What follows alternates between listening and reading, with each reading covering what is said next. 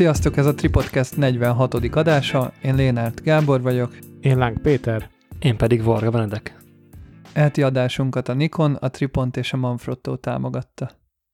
Peti, mi bármivel kezdenénk, az hagyján, hogy Balatonról küldesz szelféket az Instagramra, de hogy miért vagy rajta félmeztelen? Fotózáson voltál esetleg, vagy fotóztál valakit? Na, megint én vagyok a polgár puk- pukkasztó, mi? Meg, áll, meg megint mesztelen vagyok.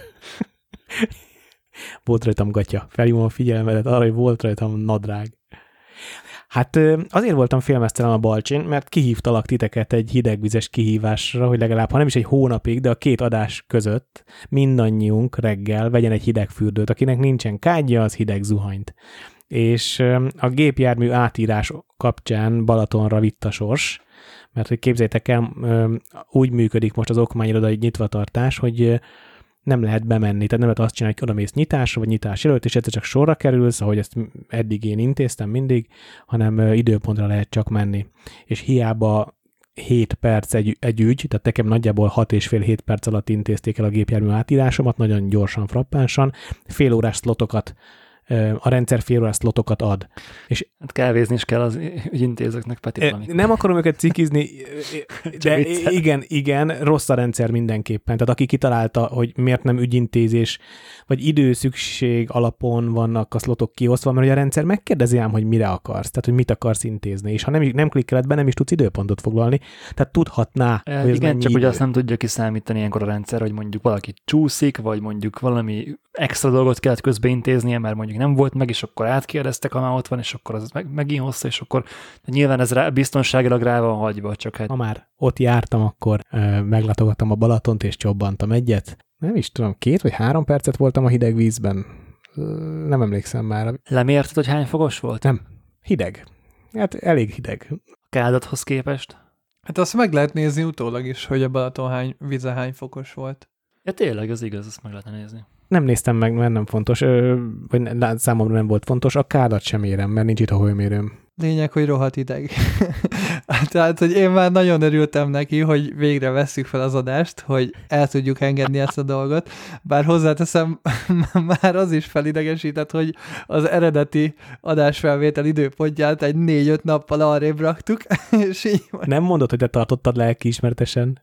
Hozzátettünk egy négy napot, mert ugye az volt, hogy azt mondta Peti, vagy abban egyeztünk meg pár hét, hát egy héttel ezelőtt, vagy már, hát másfél héttel ezelőtt, hogy akkor a, az a következő adás felvételéig mindenki hideg vízzel tusoljon, vagy hidegvizes fürdőt vegyen, hogy próbáljuk ki, hogy milyen a Wim Hof módszer, vagy ö, a hozzátartozó ilyen metódus, hogy egyébként mi, mi az, amit változtat egyébként a napunkban, hogyan befolyásolja akár a hangulatunkat, és mennyire kibírható ez az egész egyáltalán. És akkor kérdezem először titeket, hogy mi volt a tapasztalatotok. Én kérdezem Benedeket, hogy mert ő, ő, ő, ő csendben van, nagyon csendben van. Tartotta-e a... Hát akkor kezdem én. Nem, hát egyrészt öt napig tartottam, tehát nekem több problémám is volt ugye ezzel. Egyrészt, hogy én nem szoktam reggel soha fürödni, mert én este fürdök. Másrészt pedig nekünk ugye nem kádunk van, hanem zuhanyunk és nem, nem tudom, hogy mi volt, hogy hát e, e, a szabályzatnak ezt a részét nem beszéltük meg, hogy végig jéghideg vízbe kell lefürödni, vagy csak a végén kell magadra hideg vizet engedni, és én, ez, én úgy csináltam, hogy megfürödtem rendesen, majd pedig ugye nem tudom, hogy 38-40 fokos vízről lemegyek a minimum hideg pontig, amit lemértem 6 és 7 fok között szokott lenni a, a ami folyik, tehát az rettenetesen hideg. Tehát az, a, a, úgy képzeljétek el, hogy annyira hideg, hogy meginni nem kellemes. Tehát, mert, tehát hogy Igen. a magyar csaphoz képest sokkal hidegebb itt a víz valamiért. Hidegebb és a föld azért. Lehet. Ez a maga ez a folyamat, amíg lemegyek a leghidegebb pontjáig, az egy olyan jó 5 perc szokott lenni, és viszont a leghidegebb részén ilyen max. egy percig szoktam tolni, mert az, az tényleg, tehát konkrétan így, tudod, mintha égetne olyan, a, olyan érzés. Az olyan is, igen. Igen, Ö, éget. De az igazság, hogy így nem nagyon vettem rajta észre semmit. Mert valószínűleg, valószínűleg egyébként az a baj, hogy ugye este csináltam, és nem reggel. És ar- ar- arra számítottam, hogy majd kevésbé fogok fázni az irodába, ja, mert ráadásul pont egy olyan héten volt ez az egész, amikor az irodában ki kellett kapcsolni a plusz fűtéseket, mert hogy mérték, hogy az irodaházban ugyanúgy megy, hány fok van, hogyha nem mennetik, a, nem mennetik az egyes helységekbe plusz, plusz radiátorokat, és hát irgalmatlan hideg volt, tehát mellény bültünk, meg kabát bültünk az irodába, és hát nem, nem fáztam kevésbé tőle napközben, úgyhogy nem tudom, hogy ez kellett volna ilyet éreznem, de ez nem jött össze sajnos. Öt nap szerintem kevés erre. Lehet, meg ö, én reggel csináltam, és olvastam azt is, hogy ö, a hideg tusolás az jobb reggel, és hogyha éjszaka mármint hogy este, amikor tusolsz, akkor meg kifejezetten ajánlott a meleg víz, azért, mert az ugye elámosít, meg ilyen megnyugtatja a testedet, meg nem tudom, és akkor így ilyen tényleg ezt a nyug, nyugodt fázist elhozza, ami így alvás előtt jó, és akkor azt ajánlják, hogy nem tudom, alvás előtt egy órával melegvizes tus, és akkor ugye az, az akkor így felkészíti kicsit a, a, az agyadat, meg mindent az alvásra. És ugye te az, hogy alvás előtt nyomtál egy ilyen mondhatni frissítő zuhajt, ami, aminek pont az a lényege, hogy akár a nap elején beindítson és felfrissítsen, így lehet, hogy az alvás miatt nem vetted észre annyira a hatásait. Ö, hát azt, igen. Ne, én azt az egyik hatását észrevettem, hogyha csak hideg vízzel tusolok, akkor azért nehezebben melegedik fel utána a közérzetem. Tehát tudod, olyan, mint amikor egy hosszú téli kintlétből, vagy egy éjszakai fotózásból hazajövünk, és több órába telik, hiába iszod a meleg teát, több órába telik, mire így tényleg átmelegedsz. És azt például észrevettem, hogy, hogy azért úgy nehezen jön vissza és ráadásul én...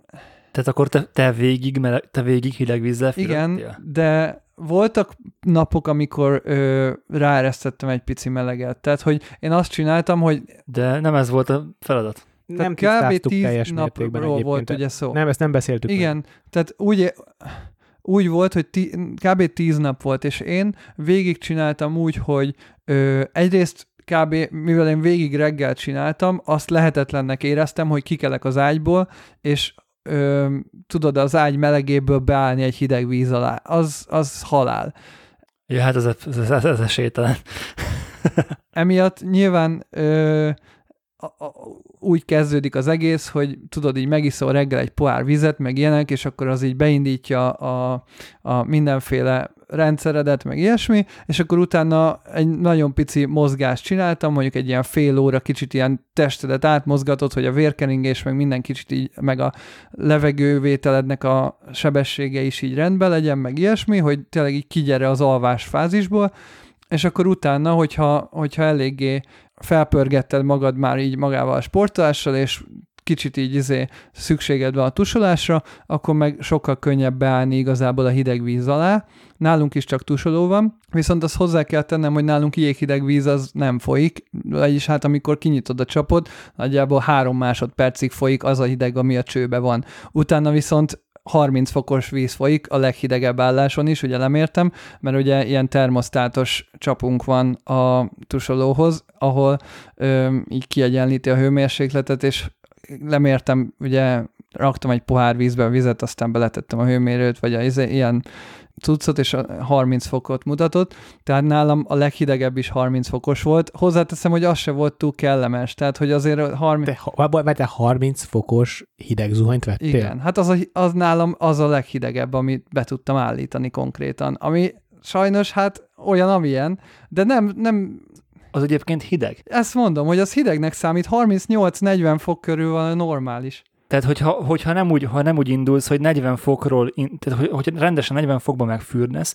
és abból leveszel tizet, hát az semmi. Kurva hideg. Tehát nem úgy mondom, hogyha, hogyha fel van melegítve a vízátra a tested, tehát teljes zuhanyt megcsinálsz pont a, Pont a meleg víz után ö, érzett kontrasztba, hogy hideg. Ne, nekem sokkal könnyebben megszokja úgy a testem a hideget, tehát én, én, én ki se hűltem egyébként egyáltalán a hideg zuhanyok alatt, tehát én nem, utána nem fáztam meg ilyenek, tehát hogy, hogy olyasmi érzés volt inkább, mint amikor a szauna Aha. után belemész a hűtőfürdőbe. Tehát, hogy nem, nem igaz, tehát igazándiból nem a, a kór hőmérsékletet nem vitte le a hideg zuhany, nekem legalábbis. Nálam viszont pont az, az volt, hogy a meleg víz zavart be. Tehát, hogy az, hogy ugye a külső, ahogy mondta Peti, hogy például a tusolás az nehezebb, mint az, hogy belefeküdni a kádvízbe, és itt ugye az, hogy a külső ö, levegő, meg ilyenek, ugye a, ahogy nedves a bőröd, és ugye azt nem mindig éri a víz, akkor ott jobban fázol tőle, és ahol meg éri a víz, ott ugye kellemesebb. És a meleg víz az pont mindig bezavart, mert hogyha egy pici, mondjuk elkezdtem, ugye egy csomószor volt az, hogy azt csináltam, hogy elkezdtem hideg vízzel tusolni, és utána ö, a közepénél eresztettem meleg vizet, mit tudom én, egy-két percig, és utána visszatértem a hidegre, és igazából az volt végig a legrosszabb. Tehát mindig azt éreztem a legnormálisabbnak, hogy hogy végig tusolni a hideg vízzel, és hogy nem belekeverni ezt a meleget, mert akkor ugye a kontrasztot nagyon behozza. De hallgassuk meg a szakértőt is a témáról. Mm, kérdésem az, hogy Wim Hof légzést csináltatok-e? Tehát megnézitek-e a YouTube-on, hogy hogyan kell belemenni a hideg vízbe? Én, én megnéztem, Én nem néztem ezt meg, így valamennyi fogalmam van róla, már mint hogy a Yes Theory-nak azt a videóját meg... Jó, bocs, rosszul kérdeztem, mert nem a megnézés az érdekes, hanem a megcsinálás. De várjál, mi, mit értesz alatta, a Wim Hof légzés alatt? A Wim Hofnak van, van több videója is, meg a módszer követői is csináltak már nagyon több videót, tehát ha megnézed a Wim Hof Method Before a Cold Bath, akkor találsz rá egy tonna videót. Tehát én a Wim Hofét néztem meg, Ha. egy légzés technikát mutat be, ami nagyjából úgy néz ki, hogy ö, 30 légzés, intenzív belégzés, majd let, ő azt mondja let it go, tehát hogy nem kitolod a levegőt, hanem inkább csak kiengeded. És ezt megcsinálod 30-szor, majd a kifújt állapotot fenntartott 15 másodpercig. Ezt megismétled, és akkor már, már a kifújt állapotot 30 másodpercig tartod, majd egy percig tartod, majd megcsinálod ugyanúgy, ugyanúgy a légzést, akkor már sokkal intenzívebben, akkor viszont bent tartod 15 másodpercig. És meglepően érdekes már az önmagában, hogy a légzés, ez a reggeli légzés, amit a fürdés előtt megcsináltam, már az, hogyan megmozgatja a testemet. És hogy mennyire furcsa, furcsa érzés bent tartani a levegőt 15 másodpercig, miután már három kör ilyen intenzív légzést megcsináltam, olyasmi érzés, mint a felfújnák a testemet. El- Az agyam is, a fe, bőröm, mintha feszülne. Nyilván nem feszül a bőröm, de mintha elkezdene feszülni a bőröm. Tehát, hogy elkezd pesdülni, gondolom a vér, vér pesdül fel, tehát a vérkeringés intenzív, lesz intenzívebb. Nekem az volt ez a bajom, és azért nem tudtam, hogy melyik légzéstechnikára gondolsz, mert a Yes Theory-nál is volt több ilyen videó, meg a Matt Duella is megcsinálta ezt, hogy van az a fajta légzéstechnika, amikor úgy lefekszel a hátadra, és akkor ott mondja, hogy hogyan lélegezzél, és akkor kb. így beájulnak meg ilyesmi, meg mindenféle, hát konkrétan ahhoz ugye kell ember, mert ott teljesen eszméletét is vesztették emberek, és tehát többször, és ott, ott mindenféle ilyen ö, álmok, meg látomások, meg minden ilyen dolog de bejött ők náluk. technokorlapidot És ugye po- kevertek a levegőbe, vagy mire gondolt? Tehát, hogy Nem, nem, nem. Az tisztán, de pont ez volt a lényeg, az is a Wim Hof technikával, de tisztán a lélegzéssel. A Zack and Jay e- is volt, hogy a Zack elment a Thomas Breggel a Yes Theory-ból a Wim Hofhoz, és akkor ott a, a Zack pont ez volt, hogy a kanapén lefeküdtek ketten, és akkor a Wim Hof irányította ezt a légzésüket. És akkor a, a Zack az így teljesen beájult, meg izé úgy kellett felrázni. És kifejezetten kérik, vagy e, mindig minden ilyen videó elején elmondják, hogy ezt a légzéstechnikát egyedül tilos csinálni, mert hogyha pont ugyanígy beájulsz, akkor ugye nincs ott senki veled, aki, aki felrázzon, és nyilván ez, ez le, akkor valószínű, hogy egy másik technika, meg egy, egy olyat is hallottam, ezt is ilyen Wim Hof videókban, hogy igazából összességében csak azt mondta erre az ilyen hidegvizes cuccokra, hogy nincsen nagy megfejtés az egészben, csak az a lényeg, hogy lélegezzél. Az a lényeg, hogy a tested oxigénhez jusson. És az a lényeg, hogy ne az legyen, hogy remegsz és izé, nem veszel levegőt, hanem hogy folyamatosan mélyen jártasd a levegőt kibe, és igazából az is elég, hogyha ne, nem tudsz semmit, csak az, hogy lélegezzél, figyelj oda, hogy kibe fújod a levegőt, és kész. Figyelj, nekem nem fordult meg a fejembe, hogy olyan légzéstechnikát csinálok, amit többe ájulok, de szóval szerintem azért kell hozzá egy józan parasztész, hogy ilyet, ilyet senki nem csinál, pláne egyedül kezdőként. Én, én De amúgy hozzáteszem, hogy irányítottan nagyon érdekes lehet maga az. Ö, az én négy-öt éve jogázom körülbelül. Kundalini jogát gyakoroltam rendszeresen, amíg nem jött a lezárás, és a, a kundalini meditációkban is van egyfajta, vannak ilyen intenzív légzések, de nem csak a kundalini, más jogában is van a tűzlégzés, aminek éppen az a lényege, hogy a meditációt segítse. Annyira nem tudom pontosan mi, nem vagyok jogi, meg nem is ez nem is, is érte- picit az szerintem. Ez is... Ha meg nem is értek hozzá fiziológiailag, de én azt vettem észre, saját tapasztalatásom az, hogy annyira figyelni kell a testedre, annyira figyelnem kell a testemre, hogy eszemben sincs másra gondolni. Nem jut eszembe a másnapi problémám, nem jut eszembe az előző napi sértettségem, vagy bármi ilyesmi. Egyszerűen ott vagy a pillanatban.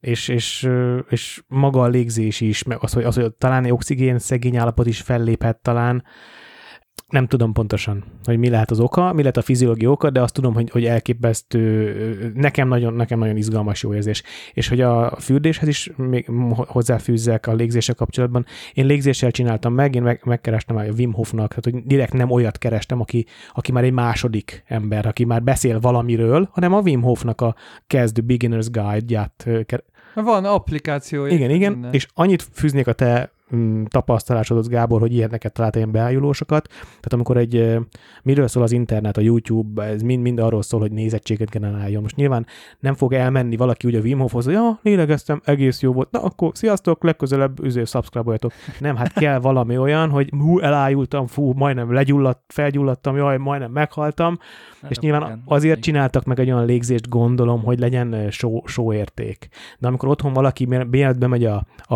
a hideg kádba, és intenzíven elkezd lélegezni, és akkor most elmondom a saját tapasztalásomat, az megcsináltam más, ezt a légzést, más, persze. utána beengedtem szépen lassan magam a hideg vízbe, a, a, a, ahogy engedtem magam, kifújtam a levegőt, és gyakorlatilag egy ilyen nagyon intenzív nyugodtság áradt szét a testemben. Nem kezdtem el remegni. Volt olyan, hogy volt olyan is, akkor majdnem jött a remegés, de akkor egy, lég, egy kibelégzéssel gyakorlatilag ezt a feszültséget el tudtam engedni, az izmaim megnyugodtak, és egy ilyen nagyon nyugodt, lágy, boldogsághoz közeli élmény áradt szét a testemben, és ami nagyon izgalmas, az első három reggelen féltem a hidegtől. De konkrétan olyan érzés volt, hogy néztem azt a kibaszott hideg kádvizet, Kurva és ezt én nem szar. akarom, ez, ez, egy, ez egy merénylet a testem ellen, és képzétek el, hogy a negyedik nap már ilyen haverként, vagy barátként tekintettem a vízre, és már nem volt tragédia, nem volt dráma, és ez a nagy tapasztalás ebben számomra, hogy mennyi minden, amitől félünk, az gyakorlatilag csak egy percepció, csak egy, egy, egy az agynak a, az evolúció által ránk öltetett ilyen pánikrohama, hogy innen menekülj, itt baj lesz. És hát... Igen, ez, ez külön ki is emelték többször is, mint előnyét a hidegvizes fürdésnek, meg tusodásnak, ugye a reggeli ilyen hidegvizes fürdésnél, hogy pszichológiailag ez egy hatása, és ezt többször is elmondták, hogy ugye az, hogy ha megerősíted magadban azt, hogy egyébként amitől félsz, azt meg tudod csinálni, és minden egyes nap úgy kezded el a napodat, hogy átlendültél egy olyan nehézségen, ami előtte mondjuk félelmet okozott, akkor utána a többi része is egy, nem tudom, egy durvább e-mail, egy árajánlatírás, egy kellemetlen telefonálás, vagy bármi, egy beszélgetés a főnökkel, egy hülyeség, akkor az, az mind már napközben akár megerősítés lehet arra, hogy hát basszus reggel pont ugyanígy ére, érzek minden nap, hogy nem akarok abba a hideg vízbe belemenni, és mindig, amikor kijövök, utána jó lesz, és rájövök, hogy hát túléltem, és hogy igazából logikusan gondolva mi bajod lehet. Árajánlat írásban melyik, melyik részében segít kevesebb nullát is írni, vagy, vagy, vagy jobban peregnek a nullák? Pont a több nullát, nyilván a bátorság a több nullához ahhoz, kell. Ahhoz miért kell bátorság? Egyébként Hát azért kell. Jó, nyilván ennek érzs, nyilván tudjuk, hogy ez hogy működik. Egyébként visszatérve, ha már fotós podcast, a produktivitásomat nekem abszolút növelte. Ezt, ezt én abszolút éreztem, hogy például az egyik, amit éreztem, hogy korábban, mármint, hogy amikor nem hideg vízzel tusodtam, akkor azért rendszeresebb volt, hogy mondjuk egy ilyen 8-10 óra fentlét után a napban nekem azért jól szokott esni egy ilyen 5-10 perces power nap. És a hidegvizes tusolós napokon viszont nem kellett power nap, és simán végigbírtam az egész napot. E- Ezt, ezt mondd még egyszer, hogy 8-10 órát fenn vagy, nyomsz egy powernapet, majd Majd megint egy 8-10 órát fenn van. utána mi van? Hát mondjuk, igen, tehát mondjuk, mondjuk este 8-9-kor csinálsz egy power napet, és akkor simán bírod hajnani Én négy. akkor leszoktam feküdni Viszont aludni. Tehát, hogy Így, és Igen, akkor és reggel, reggel kell- 7 óra viszont- fölkelek, és akkor nyomok egy 8 órás power napet, mint minden normális ember. Jó, oké. Okay. Na, de értitek, hogy igazából most meg úgy tudtam végnyomni, mondhatni az egész napot, hogy nem kellett power nap. Ami, ami szerintem tök jó, és összességében véve is valahogy így produktívabbnak éreztem magam, meg tényleg energikusabb, mert tényleg szerintem volt abban valami, hogy, hogy így felpesdíti kicsit a vérkeringés, meg ilyesmi, mert tényleg valahogy Ezt frissebben lépsz meséltem nektek, hogy ezért, ezért fasság az, amikor a hogy- filmekben a, a, a, sz- a szexről lemondó férfi csalódottan azt mondja, na veszek egy forró zuhanyt, mert hogy, Hideg zuhany. mert hogy vagy veszek egy hideg zuhanyt, mert itt pont, hogy forrót kell venni, hogyha csalódás ér ilyen téren. A hideg zuhany az pesdít, az élénkít. Az a baj, hogy nekem ez el kéne kezdenem reggel fürödni, hogy ez tényleg, vagy hát reggel is fürödnem, hogy ez tényleg működjön, mert este, tehát én tényleg fölöslegesnek éreztem csinálni. Tehát jó érzés volt, abszolút, meg nem, a, magát, a, magát a Wim Hof légzést én nem, nem csináltam úgy, ahogy a Peti mondta, de én egész, az egész gyakorlat alatt végig ezt a mélégzést voltam. Tehát az ilyen nagyon hosszan belégzés, és nagyon, hát mint, mint amikor a meditációban lélegzel. És tehát, hogy nagyon, nagyon, nagyon oda koncentráltam a légzésre. Jó volt, tehát jó érzés volt utána kiszállni a kádból, és semmifajta kellemetlenség nem volt így a testemben egy, egy ilyen hideg zuhany után, de hát nem a lefekvés alatt kéne csinálni lehet. Egyáltalán nem jó. Hát meg nem kell a jeges, nem kell a 6-7 fokos víz ehhez. Tehát, hogy nálam már a 30 fokos víz is meghozta ezt a hatást, és az is elég, ha hűvös. Tehát ezután konkrétan, amivel korábban ö, tusoltam, az meglepően forró. És egyébként, hogyha már egy kellemesen hűvös vízzel csinálod, szerintem az is tök sok, tökre elég lehet. Annyit még elmesélnék, hogy nekem is volt ez utána az átfázottság, és én olyan utána azt csináltam, hogy visszament. Egyrészt vettem egy forró zuhany, forró fű, volt olyan, kipróbáltam, vagy majdnem egy hétig csináltam forró zuhany nélkül, és utána, utána kipróbáltam milyen, hogyha veszek utána egy forró zuhanyt, utána át, kicsit átmelegítem a testemet. Aztán kipróbáltam azt is, hogy forró zuhany, hideg zuhany, forró zuhany, hideg zuhany, forró zuhany, ez a mind a, a fürdés után, és én visszabújtam az ágyba, ugye szabadúszó vagyok, megtehetem, és elővettem egy könyvet, és olvastam még reggel egy fél, 20 percet, fél órát, így felkészülve a napra. És még egy dolgot elfelejtett, nagyon fontos dolgot, hogy én ezt, mindezt, mindezt a reggeli edzés után csináltam. Tehát én a, ugye van egy ilyen reggeli alapjoga gyakorlat, amit én minden reggel megcsinálok, van benne plank, ilyen, egy kis csípő nyitás, átmozgatás.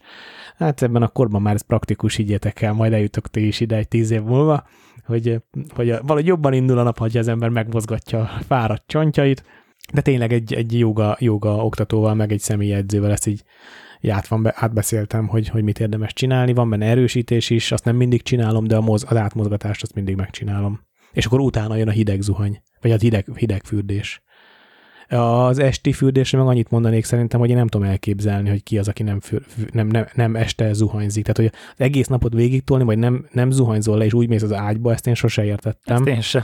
Ez, viszont ki, el kell választani a mosakodást, meg ezt a fürdést. Ez nem arról Ja, szól, hogy igaz, tiszta legyél. igaz, ez, a, igaz, ez, a, igaz, ez, egy ilyen, ez egy igazából rituálé. tudom, csak hogy Igen, most ez a rituálé, aztán tényleg zárjuk le a témát, mert 20 percet beszélünk erről, hogy azért ez idő. Tehát, hogy én nekem a reggelem az olyan szempontból ki van számolva, hogy fölkelek, nem tudom, hétkor, és akkor fél kilenckor indulok, és közben kávét főzök, reggelizek, Uh-huh. ülök egy kicsit a kanapén, fölöltözök, és hogyha még ezt érteted, hogy nyilván korábban kell kelni, persze, csak hogy ez, be, ezt, ez is idő. A, a rituálék, meg az újdonságok nem azoknak az embereknek szólnak, akik boldogok a, a napjaikkal.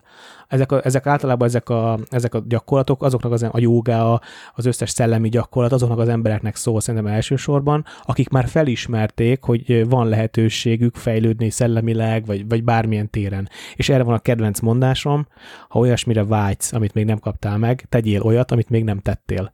És ha, erre, ha egyáltalán erre vágysz, akkor találsz neki helyet a reggelben, mert uh, tud adni. ez a Peti Coelho megint. Na, a, Egyébként Benedek, akkor én is mondok egy Gábor Coelho-t. Minél hidegebb a víz, annál rövidebb a tusolási idő. De ez nem triviális. én sem mondom, na, nagypapám örök igazságát. Hát figyelj, de nem, mert mondtad, hogy az idő, az időt. Ja, értem, Idő hogy így tudna spórolni Benedek, Benedek. hogyha hidegebb zó. Én az első, a, első nap 15 másodperccel kezdtem csak. Utána fájt. Egész egyszerűen, ahol, ahol a nyakam kilógott, mert én nem, nem tudok elmenni a nyakádam, nem elég nagy a kádam, ahol a nyakam kilógott, ott fájt, mintha, mint egy penge vágná a nyakamat. Jó. Na, egyébként hallgatók, hogyha, hogyha bárki beleugrik ebbe az ökörségbe, amit a Peti kitalált, akkor kommentbe várjuk a tapasztalatokat, mindenképpen nagyon kíváncsi vagyok, hogy...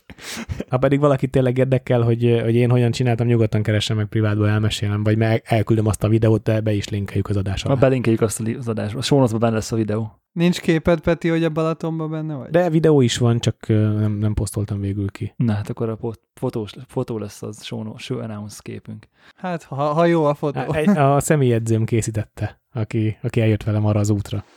De rajta vagyok a képen, maradjunk annyiba, és életem úgy nagyjából. Tehát, hogy ennél több érdeme nincs a fotónak. De nem, nem, lett, nem lett rossz amúgy. Mivel az utolsó adásnál feltettem a kérdést, hogy meséltek-e az autóról, érdekli-e a hallgatóságot, és inkább pozitív válaszokat kaptam, mint negatívat. Nagyon röviden összefoglalom az eseményeket. Megint sikerült kisebb kárt okozni az autóban, a terepjárás az ez- erről szól. Sárával gyakoroltuk a meredeken fel, meredeken le közlekedést. Most képzeljétek el magatok elé egy olyan, egy olyan emelkedőt, ahol gyalog nem kényelmes fölmenni, és és hát talán, még meredekebb, nem tudom, már lehet, hogy már meséltem a múltkor ilyesmiről, na most találtunk még meredekebbet, probléma nélkül letudva, de egy ilyen lefordulónál sikerült a, az autó oldalán lé van egy fellépő, ami megsegíti azt, hogy föllépje az ülésben, mert magas a kocsi, és azt sikerült kicsit behajtanunk, úgyhogy azt, azt már rég le kellett volna szednem, csak halogattam, úgy látszott, hogy nincs útba, hát most útba van, úgyhogy sára azt behajlott, behajlította, de hát ez ilyen, ez van. És mit mondtál arra, hogy meg kell tanulnod videózni, mert nem tudod átadni a valós kockázatát egy ilyennek, mert konkrétan videón tényleg úgy tűnik, hogy felmész egy kis lejtőn és kész. És hogy az sokkal durvább volt a valóságban. Hát én nagyon várom azt, Gábor, hogy most Benedeknek nem lesz lehetősége a közében beülni mellém, de neked lesz lehetőséged beülni mellém, és Hát annyira ígérgetett, hogy mikor hogy jöttek már, hát csak lesz. Hát jó, Benedek, ha nem vennéd észre, egy világjárvány van, ahol konkrétan a házból nem mehetünk ki, nem vagy az országból. ez egyik oké. probléma, meg nem, hisz, Kimehetsz az országból, csak nem érsz nem hiszem, hogy tudsz a közelben olyan siratófalat, vagy elhagyott bányát, ahol bemehetünk, mert már Magyarországon is necces, nagyon sok az természetvédelmi terület, és egy-két ilyen építkezésre, meg ilyen helyekre lehet belógni. Tehát inkább, inkább magán területekre lehet belógni, mint, mint sem államira, mert nagyon sok, nagyon sok eh, erdőmező, nagyon helyesen teszem hozzá, természetvédelmi területté van szerencsére nyilvánítva, úgyhogy már, már nem lehet olyan vígan terepjárózni, mint 10-15-20 évvel ezelőtt lehetett volna. Mint az oroszok. Mint az oroszok, igen, nekik nagy területük van, igen. Ú, az, ott milyen videók vannak, őrület. Na és akkor mi, mi van az autóval? Tehát annyi, hogy le, lecsaptátok az oldalát? Hát egy picit így meg, meghajlott, a, meghajlott a fellépő, meg, meg a napfénytetőt nem tudom, ez az új, ez, ez tegnapi dolog, hogy a napfénytetőt nem tudom bezárni normálisan, tehát hogy majd Mondjuk elmegyek. kellemetlen, hogy esni fog az eső. Hát, az kellemetlen. Azt csinálja, hogy elkezdem becsukni, és visszanyit, mindig visszanyit. Tehát, mint hogy valami akadályt érzékelne, és nem, nem tudok rájönni, hogy micsoda. De, de ma leraktam az autót, és, és vasárnapig pihenni is fog, édesanyámék udvarában pihen, mert vasárnap megyek terepjárós tanfolyamra. Most a, az újabb lockdown miatt sajnos volt már időpontom, de, de lefújták a tanfolyamot, és most megtalálták végre a jogi lehetőségét annak, hogy úgy szervezzék meg, hogy nem szállunk ki az autóból, kiosztott CB rádiókon zajlik a kommunikáció, tehát a résztvevők nem találkoznak egymással fizikailag, senki nem száll ki az autójából a tanfolyam időtartalma alatt, mindenkinek kell hoznia élelmiszert, meg, meg vizet magával nyilván, és CB rádiókon zajlik majd a kommunikáció a- az oktatókkal. Ez így kevésbé jó. És ott is lesz egy hatalmas nagy 6x6-os teherautó, ami kihúzza az, a bajba jutott embereket, akik balfasz módjára belementek valami olyan kockázatos szituba, amiben nem kellett volna. Hát akkor lánc, láncba kötik a maradék 10 darab Land Cruiser-t, és egy kihúzzák ők. Annyit tennék csak hozzá, itt a ba- ba- balfasz jelző, az pozitív. Tehát a terepjárosoknál. Tehát az, ezt, hogyha használod, Akkor bátor, akkor igen. használ, igen. használd úgy, csak hogy tudd, hogy ez hogy megy. Akkor vagy balfasz, ha ilyen autód van, és nem mész be olyan helyre, ahol elakadsz. Én, ezt vettem észre. Jó, ez igaz. De nem, Igen. nem azok közé szeretnék tartozni, akik, akik már megemlítettem, akik vagy természetet rombolnak, vagy az a saját autójukat rombolják le. De azért, de ahogy, ahogy én eddig tapasztalom, teljesen friss vagyok a területen, itt azért hát hajlanak a vasak, törnek a lámpák, mindenféle történik. Ráadásul van pár ö, videó, ahol azt látod, hogy az emberek igazából teljesen tudják, hogy azzal az autóval ők nem tudnak átmenni azon a vízen, de csak azért is egóból belemennek. És utána, tudod, így húzatják ezerrel, de semmi értelme, de egóból ő azért is próbálkozik. És utána nyilván ki kell húzni, de, de már az elejétől ha. látszik, hogy kb. a víz mélyebb, mint az egész autó, de belemegy, érted? Szóval így nem is értem. Ami az én esetemben nagyon fontos, hogy én egy túraautót szeretnék építeni, és egy túraautót szeretnék jól tudni használni. Tehát most az a cél, hogy megtanuljam valamelyest a korlátait, megtudjam, hogy mi van akkor, ha, ha tengeig süllyed. Tehát én kénytelen leszek belemenni, idézőjelbe kénytelen olyan szituációkból az autó elakad, hogy megtanuljam, hogy jövök ki. És az addig kell megtennem, még, a, még nincs felszerelve, még nincsen, még nincsen ö, felkészítve a túrára, és illetve azt kell tudnom nagyon jól, hogy hol vannak a határai mert, mert amikor már fel lesz szerelve, és egyedül leszek vele valahol a világ végén, akkor, akkor nem lesz, aki segítsen. Itt még most van, aki segítsen. És ennek a tanfolyamnak igazából az lesz a lényege, hogy az autó és a saját határaimat, az autó határaival igazából ismerkedjek, illetve sárával megtanuljuk azt, hogy hogyan segíthetünk egymásnak, hogyha ha segítségre szorulunk. Tehát ha például neki ki kell szállnia, és irányítania kell engem, akkor mit mondjon nekem, hogy én tudjam nagyjából mi van az autó előtt, amit én nem látok. Most már igazán megoszthatnál néhány fotót az autóról a csoportban, mert nekünk már néhányat küldtél, ahogy mm. Megy a sárban, meg ilyenek, hogy dobjál már majd be néhány képet így a hallgatóknak is, ha már ennyit jó, beszélünk róla. Jó, rendben, rakok be. Azért nem posztoltam meg a csoportban, mert nem vagyok velük elégedett. Tehát ugye vagy nem én fotóztam, mert én vezettem, igazából olyan adrenalin volt rajtam, hogy, hogy magát az autót figyeltem, hogy mi történik, hogy pörög ki a kereke, hogy mi hogy történik, hogy igazából nem fotózásra figyeltem. De, de van egy pár kép, amit meg tudok, meg tudok osztani, úgyhogy majd kirakom. Hát akkor még egy indok, hogy gyere Svédországba vet, és akkor lefotózva a kocsit, hogy. Ja. Egyébként képzeljétek a lockdownnak még egy érdekessége, hogy a szponzorok egy kicsit behúzták a kéziféket, úgyhogy most egyelőre az átalakítás is megakadt, mert az, az, az a büdzsé, ami be volt terje, tervezve, ott most üres négyzetek vannak sajnos. Tehát három olyan szponzorom van, akik majd a termékekkel fogják támogatni az utamat, tehát terméket fognak adni, és nekem azt kell majd fotóznom, videóznom, bemutatnom, és ők most egyelőre azt jelezték, hogy kivárják az indulási időpontját, és addig nem fogok tudni pénzhez jutni részükről, tehát előleget nem fognak biztosítani. Ez még egy érdekes kérdés, de egyelőre minden, minden segítőmnek nagyon szépen köszönöm, mert még így is nagyon nagy, nagy számmal vannak, vagytok. De nem csak velem történnek újdonságok, Benedek, ha jól figyeltem a, a köztes csetet, megtörtént az első filmhívás. Rosszul figyelted. Oké, okay, elvitted, in, in, elvitted in, in progress van az első film. Jó, nem, jó, nem készült még el, igaz? Ugye múltkori adásban dilemmáztam ezen, hogy mi legyen a, hogy hogyan, hogyan kezeljem itt az analógot, meg hogy most nyilván drágább, mint otthon, de hogy most ezt szarjam le, vagy mi legyen, és igazándiból az egyetlen egyet logikus döntés mellett vagyok, hogy amíg egy, egy max. két-három tekercs megy el havonta, addig el fogom vinni a laborba, és el fogom hivatni. Egyszerűen nem éri meg, nem jó érzés összevárni a, a 20 filmet, és akkor utána előhívni itthon, stb. Plusz azóta még utána olvastam jobban a színes hívásnak, és azért azok, az, azok a vegyszerek sokkal komolyabb anyagok, mint egy fekete-fehér hívó. És itt például azt értem, hogy mondjuk nem nagyon tanácsos belenyúlni puszta kézzel, mert így, ö, igen, tehát hogy ő nem is az, hogy tehát az egy dolog, hogy belélegzed, és akkor lehet, hogy majd tíz év múlva valami jön lesz veled, vagy nem, nem annyira használt idődnek, de hogy konkrétan, hát ilyen maró hatása van a, kézen. Tehát, hogy nem is nagyon szabad ezt megfogni. Meg, tehát, hogy nem, nem, egy, nem egy olyan könnyű anyag, mint a fekete-fehér hívó. Úgyhogy igazából egyre jobban elmegy, elmegy így tőle a kedvem. Úgyhogy amíg, amíg ez nem, nem mondjuk 10 tekecset kell elvinni egyszerre, vagy 15-öt, addig szépen el fogom vinni, vinni őket, aztán lesz, ami lesz.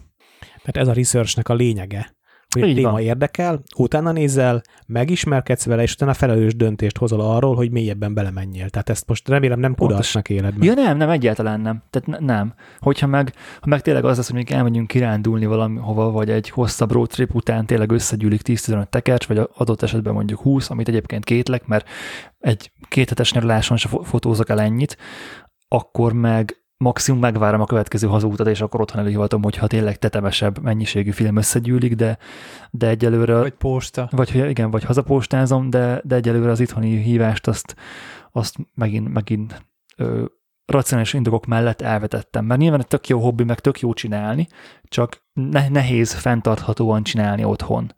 És lehet, hogy úgy tűnik, mintha olcsóbb lenne, de például azt is kiszámoltam, hogy ha megvenném a teljes laborszettet, akkor az első 50-60 tekercs az ugyanannyiba kerülne itthon előhívni. Nyilván ugye leosztottam a labor felszerelés árát az, az a film mennyiséggel, mint hogy elvinném és előhatnám egy labor, egy itt, itteni laborba. És egy 50-60 tekercset azt egy év alatt lövök el körülbelül, vagy fél, vagy több mint fél év alatt lövök el.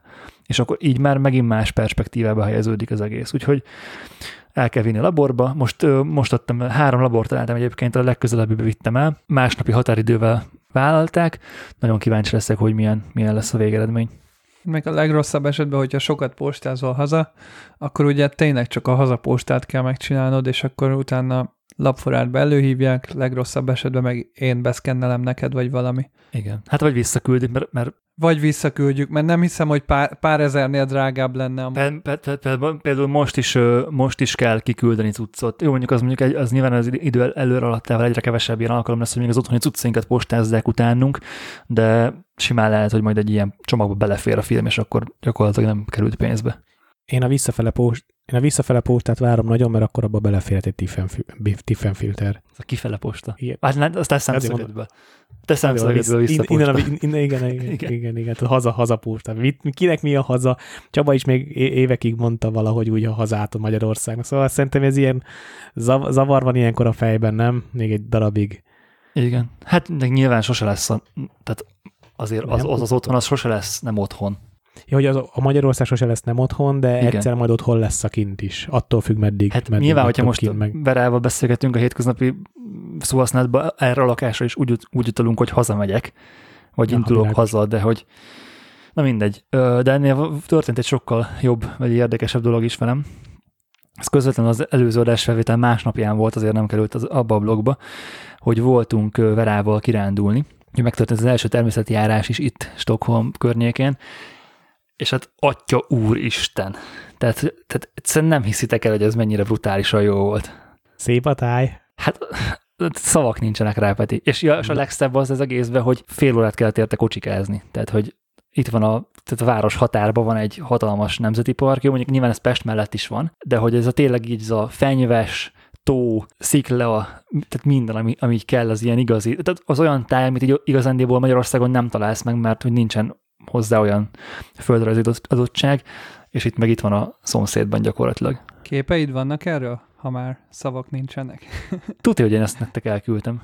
Hát nekünk el? Nekünk el, de mint ahogy Peti is Igen, a csoportba... próbáljuk inspirálni, vagy motiválni, hogy A csoportba be. azért nem küldtem be, mert szerettem volna beszélni róla adásban, és majd most fogom föl. Nyilván majd, az, ha megjelent ez az adás, akkor majd kirakom a galériát. Egy 10 kilométeres kört mentünk egyébként, és ez alatt a 10 km alatt volt nagyon sűrű fenyőerdő, volt tópart, és volt sziklás kisebb fajta erdő, meg volt olyan is, hogy, hogy, hogy ugye a fenyőerdőkben nagyon, nagyon magas a, hogy a talajra ugye lehullik a, a, tű, a tűlevél, és egy ilyen süppedős, ilyen, hát nem is tudom azt, hogy ilyen, hát olyasmi, mint egy ilyen, nem mocsárnak mondanám, hanem egy ilyen, mint hogyha egy nagyon vastag moharétegen sétálnál és ahol ez, ez annyira laza, hogy tényleg mondjuk mondjuk térdig vagy bokáig süllyednél benne, ott ilyen pallókat raknak erre, és ugye azon kell sétálni az erdőben. És volt, volt, voltak ilyen szakaszok, és ez nagyon változatos volt maga a túra, és ami így az otthoni túrázásokkal nagyon, tehát és ami az otthoni túra kultúrával így nagyon más, hogy itt az emberek így nem, nem azért mennek el túrázni, ahogy megfigyeltük, hogy hogy kimennek, és akkor sétálnak egy 10 kilométeres kört, aztán hazamennek, hanem kimennek, és akkor ott ők csinálnak dolgokat, mondjuk tábort vernek, tüzet raknak, esznek, sütögetnek, és hogy nekik az a természetben való lét, hogy kimennek, és ott eltöltenek egy délutánt, vagy egy fél napot, és nem, nem magáért a sétáért mennek ki elsődlegesen. És van kitéve mindenhova tűzifa, el tudod vinni, van csomó tűzrakóhely, amit nyugodtan tudsz használni, és tök-tök szuper az egész. Én amikor Norvégiában voltam, vagy Norvégiáról kérdeznek, hogy milyen volt Norvégiában, én csak annyit mondok, hogy másfél évig a természettel álmodtam. Én másfél évig már itthon voltam, és azt álmodtam, hogy mindig kin vagyok, és ezen a puha mohán lépkedek, azokat a tájokat nézem, azokat a fenyőket szagolom, elképed, éjszak, az, az durva. Éjszak gyönyörű. A fenyőről jut eszembe, hogy amikor meggyújtod a fenyőfát, és az volt, abból csinálod a távoltüzet, és ég a gyanta, hát atya Isten. Tehát, hogy az így, már azért megéri kimenni. Én Norvégiában nem raktam tüzet, de az autó... Mi se raktunk még, de hogy ugye mások tett, Mások, csináltak, és aha. ugye éreztük a szagát, hogy a fűsznek az iratát, és fú, valami eszméletlen jó volt. Én, a, én az autós túrának az északi, északi részét várom a legjobban. Az hogy, az, hogy a skandináv félszigetet körbeautózzam, azt várom a legjobban. És nagyon remélem, hogy lesz pénzem kajakra, hogy tudok kivinni egy kajakot, és nem csak szápot viszek. Kajakra? Kajakra hiszem. Kajakra vágyom. A gyenge szóvicek podcast Igen. ez most. Igen. Úgyhogy nem sokára lesz. Tehát a- mire ki, kijön ez az adás, már elmúlt a névnapom, de azt mondtam Verának, hogy a névnapomon menjünk el túrázni, és nekem más nem is kell igazából, csak menjünk és rakjunk ott egy tüzet, vagy valami hasonló dolgot, és akkor ez nekem így már elég is. És hogy egy kicsit most már elkezdjünk a fotózásról beszélni, ugye előtte tehát e- ennek a túrának a kapcsán kezdtem el dilemmát az előző adásban, hogy most milyen fényképezőgépet vigyek, hogy digit vigyek-e, vagy leikát, vagy hogy most oké, hogy elviszem az Z6-ot, és akkor lesznek képeim, de hogy akkor kéne egy 2470, ami nincs, és hogy majd a manuál lencsékkel milyen szar lesz fotózni, és hogy jelenleg ott tartok, hogy hát igazándiból nincs is annyira szükségem arra a 2470-re. Jó lesz az a 28-as, meg 40-es penkék, mondtam én. Nem, nem, nem. Jó lesz az a két objektív, ami megvan konkrétan. Tehát úgy toltam egész nap. Jó, persze, autofókusz, tudom, az kell, Benedek, az a baj, hogy te adásról adásra ellent mondasz de ezt, önmagadnak, megta- szóval ezt most fogadok, már volna, srácok. egy, egy-két adással később már hiányozni fog az autofókusz. Ilyen a fotózás, tehát hogy ezt azért Igen. Lássuk, Szerintem lássuk a nagy képet erről. A fotózás az arról szól, hogy alkalmazkodom a körülményekhez. Amikor, amikor Persze. profi fotós vagyok, akkor azért van kettő fényképezőgépem, azért van 14-től 200-300 millig objektív sorom, vagy makrósorom, vagy, vagy a, az épületfotósoknak egy egész tilt shift sora, ami egy portréfotósnál szinte fel, tök fölösleges, talán a 45-ös jól tud jönni, de, de, de erről szól, alkalmazkodunk a körülményekhez. Ezért megyek annyi cuccal, egy csomagtarani cuccal sokszor fotózásra, az ügyfél azt mondja, hú, basszus, ki kéne menni a napon csinálni egy portrét, mert nekünk azt kell. Oké, okay, semmi gond, nyitom a lasztalájtot. Fú, de figyelj, tud- tudnánk kicsit kontrasztosabb képet csinálni, mert valahogy az jobban illik az arculathoz. Oké, okay, rávillantok vakuval, nem gond. Ha hobbifotós vagy, akkor csak te döntöd el, hogy, hogy mennyire, mennyire kötöd a kezedet, és Benedek ebben a, a, a lágy térben ringatózik, mint egy csónak, csónak a tavon, ahogy én érzem. Teljesen jól érzed, és úgy nyilván még otthon voltam, és ugye Nikontól rendszeresen kaptunk 2470-et, Vagy bármit. vagy, Ami- igen, vagy bármit. adni. Baromi jó volt használni őket. Tehát nem azt mondom, hogy ne, nem, tehát nem örülnék annak, hogyha lenne egy 2470 a polcomon, és amikor elmegyek túrázni, akkor azt fel tudom tenni. De hogy alapvető esetben azt az objektívet másra nem is használnám, csak arra. Mert hogy rendezvény nem fotózok vele. Tehát csak a kirándulásokon, vagy az ilyen családi összejöveteleken használnám. Ö, és például ott most jelenleg a túrán egy 90-es akár Leica-binak, vagy egy, egy bármifajta kis telének sokkal jobban örültem volna, mint egy 2470-nek. És végig egyébként úgy toltam, hogy eddig, amikor objektív, tehát eddig, amikor több objektívet vittem ilyen eseményre, mindig az volt a baj, hogy vagy a hátizsákomban volt a plusz objektív, és akkor meg kellett állni, le, elő kellett szedni, ki, kinyitott, és nyilván ez a második ilyen cserélnél teljesen elfelejtett, hogy nem is csináltam, és ezért volt mindig 35-ös objektív a vázamon. Most pedig azt csináltam, hogy annyira picik ezek az objektívet, konkrétan betettem a kabátzsebembe a másik objektívet. És amikor megláttam valamit, menet közben szépen kicseréltem, kat, vissza, és ennyi. És hogy full, full tehát nem, nem volt egy, egy feladat, vagy egy munka objektívet cserélni, nem kellett hozzá megmozdítani se a táskámat, se semmit, hanem ott volt a zsebembe, bele nyúltam csere, és hogy gyakorlatilag, mint hogy zoomoltam volna egyet, olyasmi élmény volt.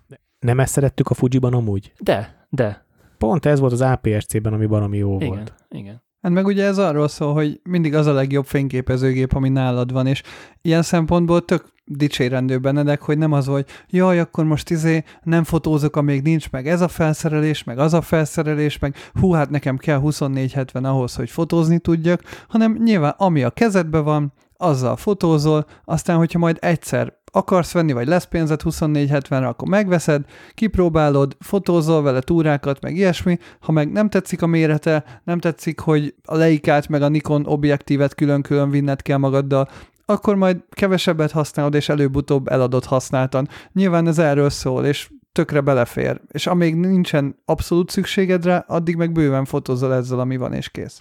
A másik meg, hogy optikailag azért ezek a lencsék nem, tehát hogy nem, nem véletlenül kerülnek annyiba. Tehát amikor, amikor ugye sikerül eltalálni az élességet F2, Jó, mondjuk akkor az olyan tűéles, hogy tényleg nem tudsz az. S-Line lencses sorra konkurálni szerintem. Tehát, hogy Eh, Megnéznék egyébként egy összehasonlítást. hát az tehát, meg hogyha- venned egyet, Benedek. Hát vagy el kéne jönnöd Stockholmba, Peti. Ja, jó.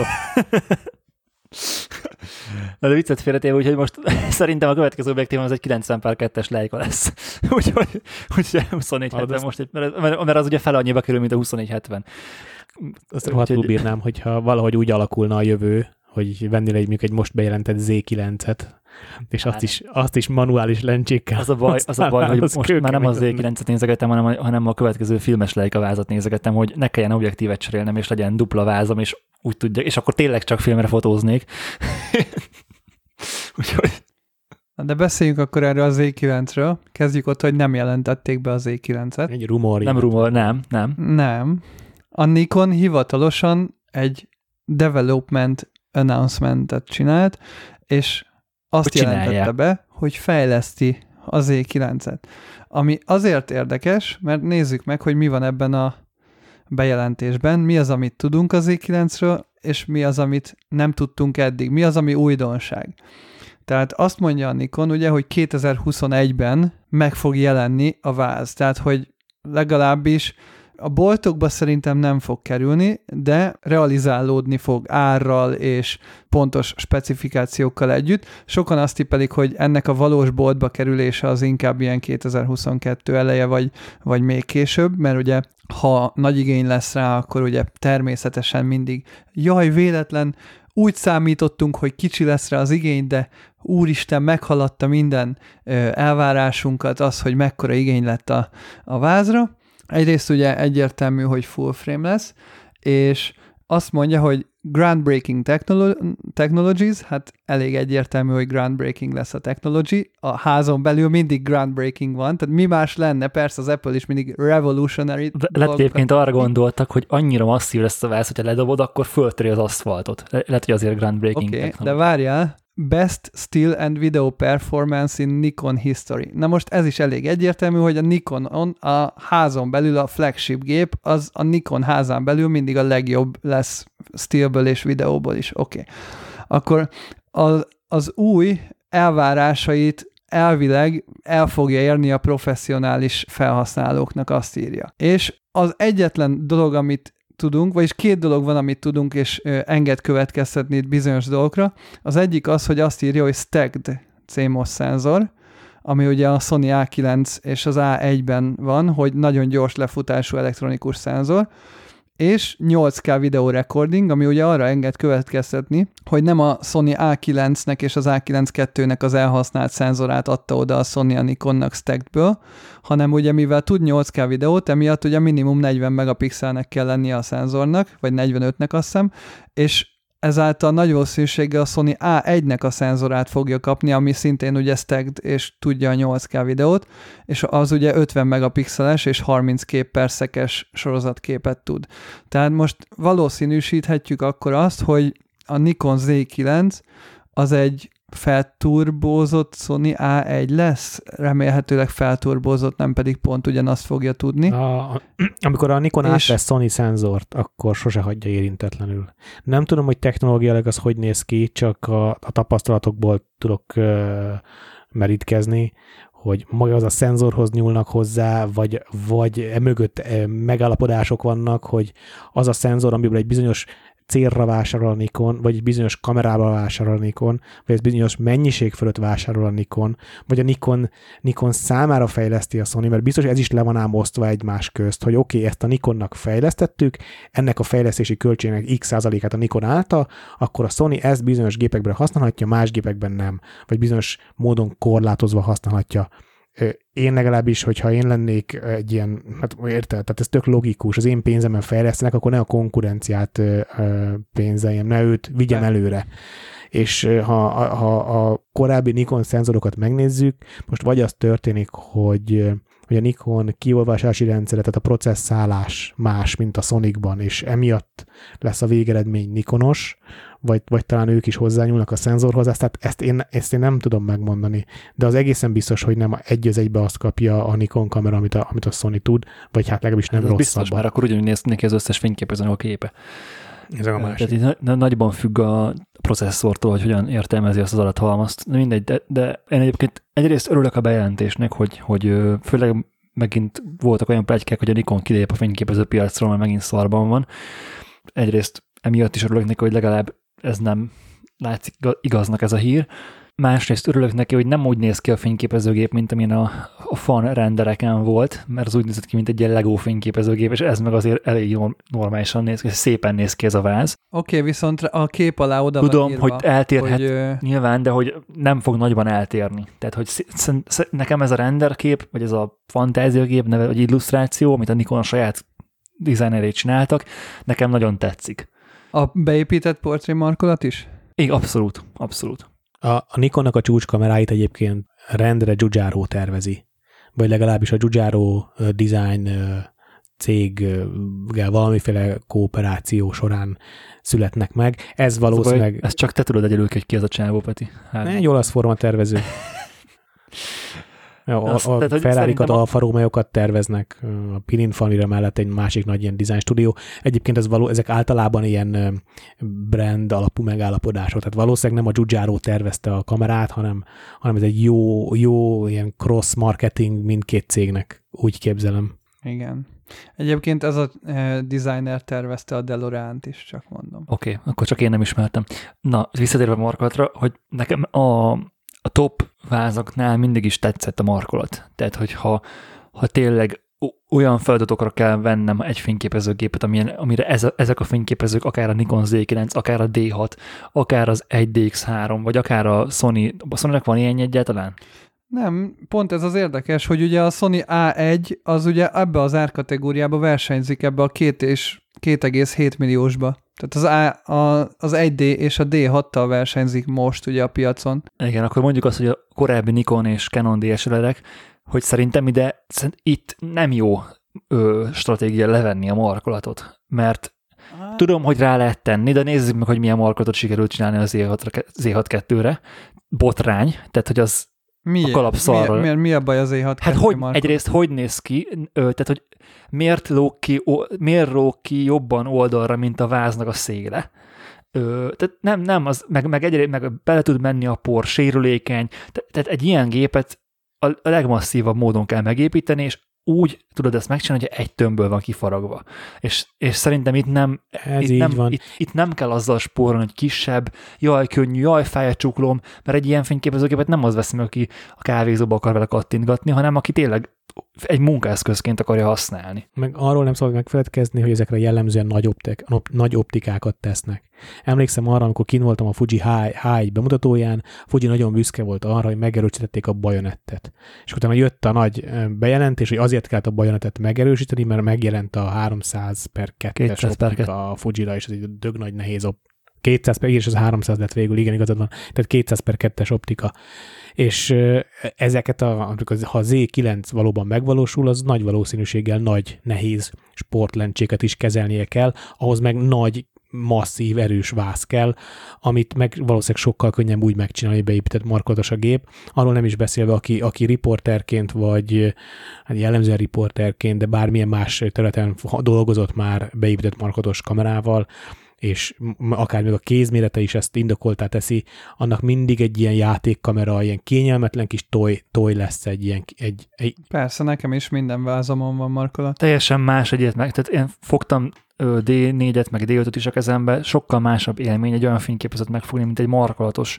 Ma, egy, igen, tehát hogy például a, ami a legnagyobb szembe tűnés, hogy az R-nek a, az R-nek a markolatja portjálásban szerintem vastag. És tehát aránytalanul vastag, gondolom az aksi miatt, tehát hogy, hogy nem férne el bele máshogy az aksi, és hogy például e- ezeknek a kameráknak meg oly- olyasmi az alsó markolata is, hogy hát a portré markolat fogany, vagy hát mi ennek a neve, tehát az a része, az hasonló arányokkal rendelkezik, mint az old, mint a landscape módos fog, fogója. És ez, ezáltal sokkal kényelmesebb tartani portjárásban a fényképezőgépet. Na mindegy, tehát hogy szerintem ezekre a fény, fényképezőkre kell ez a markolat, és viszont a bejelentés kapcsán volt, így előjöttek olyan aggájaim, hogy nehogy megint úgy járjon a Nikon, mint, mint ahogy járt az E-rendszerével, hogy előbb jelentette be, mint a Canon, és mire a mire megjelent, rá tudom, fél évre megjelent az új Canon, és lemosta a piacról. És hogy nagyon, nagyon, aggódok, nagyon aggódok ezen, hogy, hogy, hogy amikor meg fog jelenni az R1, vagy nem tudom, mi lesz annak a neve, az egy klasszis sokkal jobb fényképezőgép lesz, mert fél év technológiát még bele tud tenni a Canon. Megnézték, hogy mi, megnézték, hogy mi az Z9, hát akkor kicsit legyen már jobb, és akkor megint a Nikon hátrányba fog kerülni ez emiatt. Amióta eladtam a D4-esemet Angliába, az onnan befolyó pénzt azt a tőzsdén pörgetem. És figyelem a tőzsdei bejelentéseket, Gáborral sokat diskurálunk róla, és nagyon az az érzésem, hogy a Nikonnál ez a kamera bejelentés, ez is sokkal inkább talán a befektetőknek szól.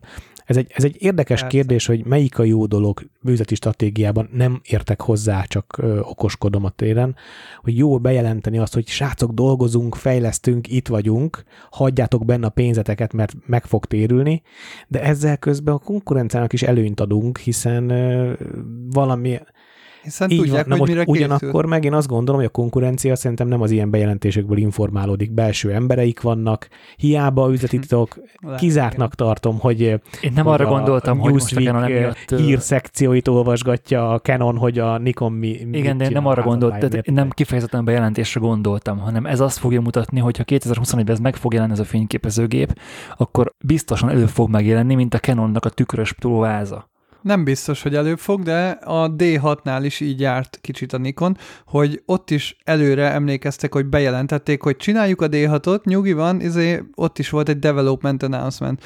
És nem tudom ott már a sorrendet, de igazából az 1DX3 az jelenlegi tudásom szerint jobban sikerült, mint a D6, vagy legalábbis egy népszerűbb gép, bár nyilván amennyire népszerűek lehetnek ezek a pro gépek, soha nem ebből adták el a legtöbbet, azt azért hozzá kell tenni. Innovatíva, innovatíva lett a, a Canon. Viszont most, most igen, de hogy, hogy ez, ez azért az elég erős fokmérője a márkának, hogy milyen Hát milyen ugye meg most már nem az, azokat az időket éljük, ahol volt egy 1D, meg egy D5, meg D4, és hogy az amatőr gépekből megéltek a nagy márkák, hanem most már ugye a profi gépekből kell megélniük, mert aki fényképezőgépet vesz, az profi gépet akar, mert akinek nem kell profi gép, annak ott a telefon. Tehát most már nem igazán tehetik meg az em- a márkák azt, hogy, a másik.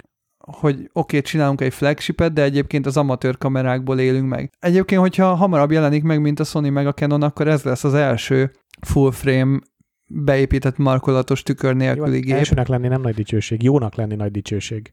Igen, igen. Pont, pont emiatt aggódok én is, hogy, hogy nehogy úgy járjon, mint az Z6 z hogy akkor az a fényképezőgép nem mosta le a piacot a Sony tekintetében, az, az első Z6, első Z7, és rám, amikor megjelent a Canon R, R5, R6, az meg hát klasszisokkal mondjuk drágább is már. sajnos kétszeresen És majdnem. picit ettől tartok, I- igen, igen, de egy picit ettől tartok itt is, hogy megjelenik az, R9, az E9, és az R1, ez pedig rá egy évre fog megjelenni mondjuk, lehet, hogy egy picit drágább lesz, de hogy ha megnézed a, tech, a mondjuk az autofókusz képességét, meg az, az olyan dolgok, amik ténylegesen hasznosak, az jelentősen jobb lesz. Jó, de most te is kicsit tech specs versenybe mentél bele. Nyilván ettől függetlenül sose vennék r 1 hogyha riporter lennék, és Nikon rendszerem lenne, csak hogy... De nem csak erre gondolok, arra is azt mondod, hogy nem, nem lett ütős annó a Z6, Z7, szenzorban jobb lett, mint a, mint a Canon. Lényegesen jobb lett. A, egyedül igazából, ha jobban belegondolsz,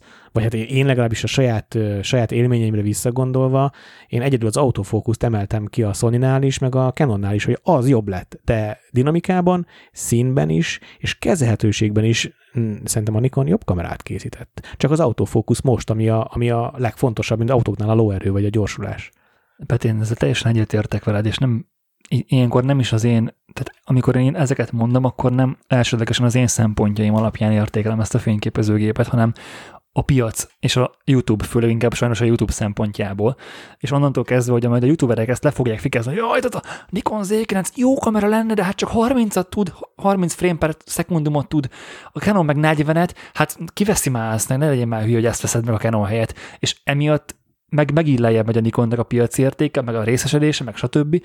És tényleg én, én emiatt aggódok. Tehát, hogy nem amiatt, hogy hogy szar lesz az ég, nyilván egy barom jó kamera lesz, tehát hogy ne vicceljünk. Most mondta valamelyik őtök, hogy a profikon kell most már keresniük a nagy gyártóknak, a profik sose fognak ilyen, ilyen jellegű döntéseket meghozni. A, az amatőr ligában születnek ezek a YouTube ö, alapú döntések, a, sok, a profik sokkal alaposabban hozzák meg az ilyen jellegű döntéseiket. Egyébként, ha már sportgépről beszélünk, meg ugye valószínűleg egy sokkal magasabb sebességről, mint a D6 vagy az 1DX3, amit tud. Ezeknél a vázaknál kell majd az objektív is hozzá. És én itt látom még a problémát, hogy hiába jön ki nagy Canon R1 meg Z9, hogyha nincsenek még meg a tükör nélküli rendszerhez azok a telék, amikre mondjuk a sportfotósoknak szükségük Már pedig van. szüksége van rájuk, mert emlékeztek, a múltkor meséltünk privátban, és most akkor nyilvánvaló adásban is elmesélem, hogy azért az az FTZ, a 105-ös, 105.1.4-jel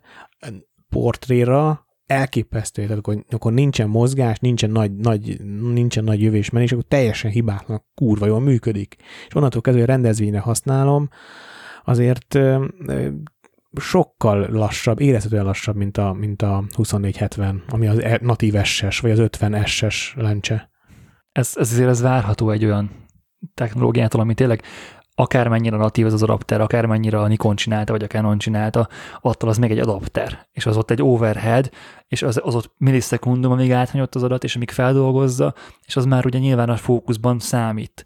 És tényleg igazat van, amíg nincsen meg a nagy teléja és nem, a F11-es nagy, nem az F11-es nagy telére gondolok, meg az F8-as nagy telére, Natív, nagy hanem a normális nagy telére, az F4, meg az F5 hatosokra, meg a 100-400-ra, meg a 200-500-ra, meg a tényleg a normális nagy telékre, addig igazából kár sportfotós gépről beszélnünk, tehát hogy persze ott van a 2170 vagy a 7200 kétszerezővel, de hát a, a natívan, de hát megnézném, hogy ki használja azt főleg, hogy hiába van 30 kép per szeked, a Sony-nál is kiderült, hogy gyakorlatilag csak a legújabb objektívek, amik támogatják ezt a 30 kép per szekes sorozatképet, mert olyan sebességre van szükség az objektív részéről, nem csak a fókusz követésnél, hanem ugye magának a rekesznek is, hogy egyszerűen csak a legmodernebb lencsék képesek ezzel sebesség, ezt, ezt a sebességet tartani. A Canonnál is egyébként az R5-nek a, a, az útmut, a manuáljában benne van, hogy melyik objektívek azok, amik támogatják a 20 fps-t, és melyikek azok, amik nem. És nagyjából csak a legújabbak, meg ö,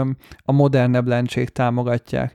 És a Nikonnál is ez lesz, hogy hiába van egy 105 4 ami egy relatíve modern lencse, egyáltalán nem 30 kép per másodpercre van tervezve. Hát ez igaz. Én azt zárjuk is szerintem a témát, én abba bízok az E9-szel kapcsolatban, hogy a, tényleg akik, akiknek ez a gép készül, a riportfotósok, sportfotósok, azok elégedettek lesznek vele, és akkor igazándiból a Nikon jó gépet készített. Benedek, az aggódásodról én csak annyit mondanék, hogy nem csak a Nikon csúszott már bejelentéssel, hanem az összes nagy gyártó. A, a Canon is jelentett már be csúcsgépet, és utána nagyon sokáig nem lehetett kapni.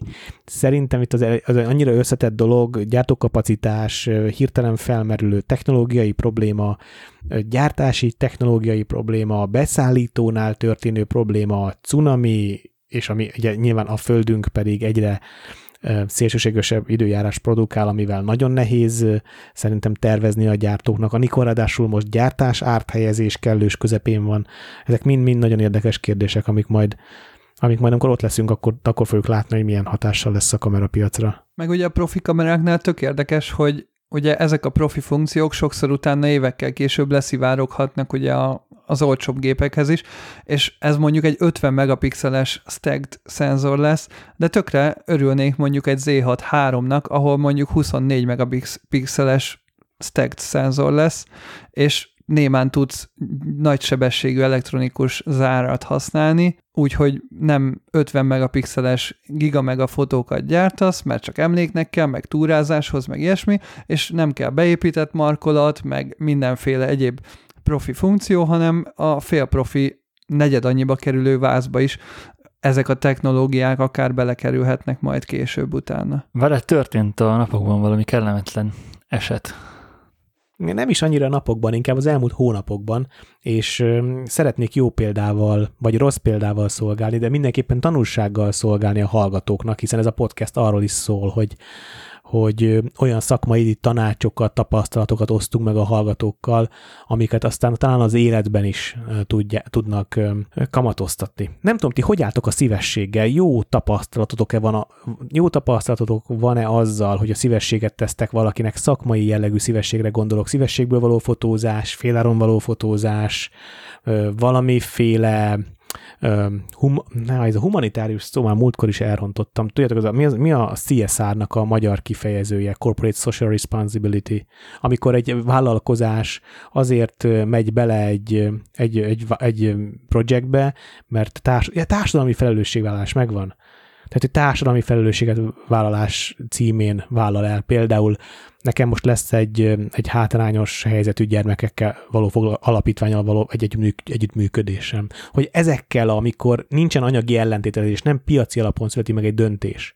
Vetedek-e már részt ilyen projektbe, és mi volt vele a tapasztalatotok dióhéjban? Nem volt. Benedek rázza a fejét. Gábor, te csináltál már ilyet? Nem, nekem sem volt ilyen, ö, tehát olyan, amikor munkára, társadalmi felelősségvállalásra hívtak ilyet, én még sajnos nem csináltam, vagy nem, nem is tudom, hogy sajnos-e, majd mindjárt ki, kiderül a te tapasztalatodból, hogy sajnos-e vagy nem.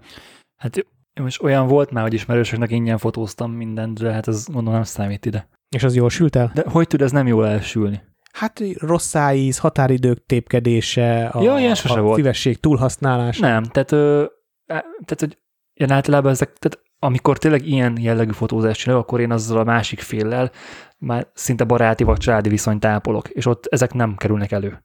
Én most nem barátaimban csalódtam szerencsére, hanem olyan emberekben, akik a barátaim barátai. Történt ugyanis, hogy a, hogy egy pár hónappal ezelőtt egy, egy jó barátom, kollégám Covid miatt nem tudott elvállalni egy munkát, és kettő-három nap múlva volt esedékes a fotózás, és én pedig beugrottam helyette. Telefonon kaptam meg az információkat a fotózásra, amennyit tudtunk, egyeztettünk, de ez egy nagyon zsúfolt időszak, karácsonyi időszak volt, tehát nagyon nehéz is volt egyeztetni. Itt történt az első probléma, az egyeztetés hiánya, ezt írja föl mindenki magának.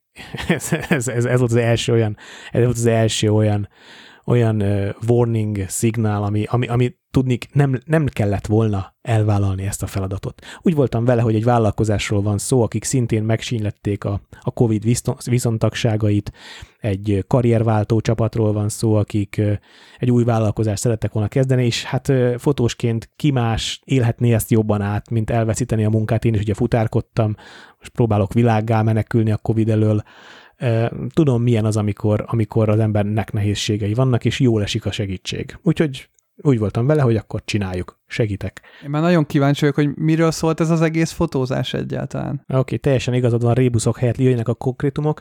Egy, egy fitness csapatnak kellett arculatot fényképezni. A feladat az volt, hogy menjünk el egy mindenki által ismert műterembe, konkrétumot, ennél több konkrétumot nem fogok megosztani, mindenki által ismert műterembe, ott van egy adott feladat, és fotózzam végig, ami a feladat van. És hát azonnal szembesítettem, hogy ezt lányok nem lehet ennyi idő alatt megcsinálni. Tehát jót nem lehet csinálni ennyi idő alatt. Jó, de próbálj. Várj, mennyi idő alatt? Jó, és egy nap. Egy mennyi nap lány volt? 200 fotó. Kettő lány, plusz egy, tehát két edző, plusz egy részvevő. Tehát a, aki, aki, aki, Tehát, ha jól értem, ők. akkor volt két modelled, volt egy nagyon limitált... Három modell volt, amiből kettőnek ugyanaz volt a szerepe, egy harmadiknak meg egy más szerepe volt. Oké, okay. és végtelen számú fotó, rendben, az nagyon jó elvárás általában. Tehát a vég... jó szokott, mert nem lehet ezek a projektek mindig jól szoktak zárulni. Hogy Igen, nincs... ezek mindig jók ezek az a projektek, tehát rövid idő alatt végtelen fotót kell csinálni. Ö, olyan lányokról, akik nem modellek, és ráadásul nem tudtál velük előtte kommunikálni, ha jól értem, tehát besétáltál a terembe, és azt mondtad, hogy sziasztok, és akkor bemutatkoztatok egymásnak. Nagyjából így történt, én annyit tettem, hogy mikor megkaptam ezt a feladatot, és megkért a közös ismerősünk, hogy vállaljam el, mert a műterem már le van foglalva, és a lányoknak meg határidőre, január közepi határidőre kellenek a képek, hát mondom, jó, akkor segítek. Annyi történt, hogy, hogy elmentem a műterembe, megnéztem. Két terem, két különböző terem volt lefoglalva, legalább legyek képbe a fényekkel, olyan időpontban mentem, amikor a foglalás történt, tehát hogy felkészült legyek, és ezek után felhívtam a, a lányokat, hogy ezt így nem lehet megcsinálni. Tehát ezt Mi szerintem jól így nem lehet Hogy megcsinálni. rövid volt az idő? Mondom, az elvárás szint. Tehát, hogy eleve olyan műtermet foglaltak, ismertek ezeket a berendezett műtermeket, tényleg nem fogom megmondani, melyik, hogy ne legyen beazonosítható a munka. Szűkek, kicsik, ezek hangulatos kis cuki fotókra, jellemzően egy ember áll a képen, az ablak előtt áll az, az egy ember, de amit már Ja, értem. Nappalik előtt és azt akarták, hogy gondolom. így van. Na most a, ezek téglalap a alakú termek jellemzően, parketta, szegélyléc, ablakpárkány, fehér fal, hát, hát konkrétan, mint hogyha nappaliba edzenél. És azt akarták, hogy csoportba fitness sportoljanak, meg ilyenek. Ez lett volna a cél, hogy mint a nappaliba edzenének. Így van. És mivel ezek téglalap alakú termek jellemzően, a hosszabbik fal elé tudsz beállítani három embert egymás mellett, viszont akkor meg már a rövidebbik fal adja ki a távolságot tőlük. Tehát nagyon közel leszel a modelljeidhez.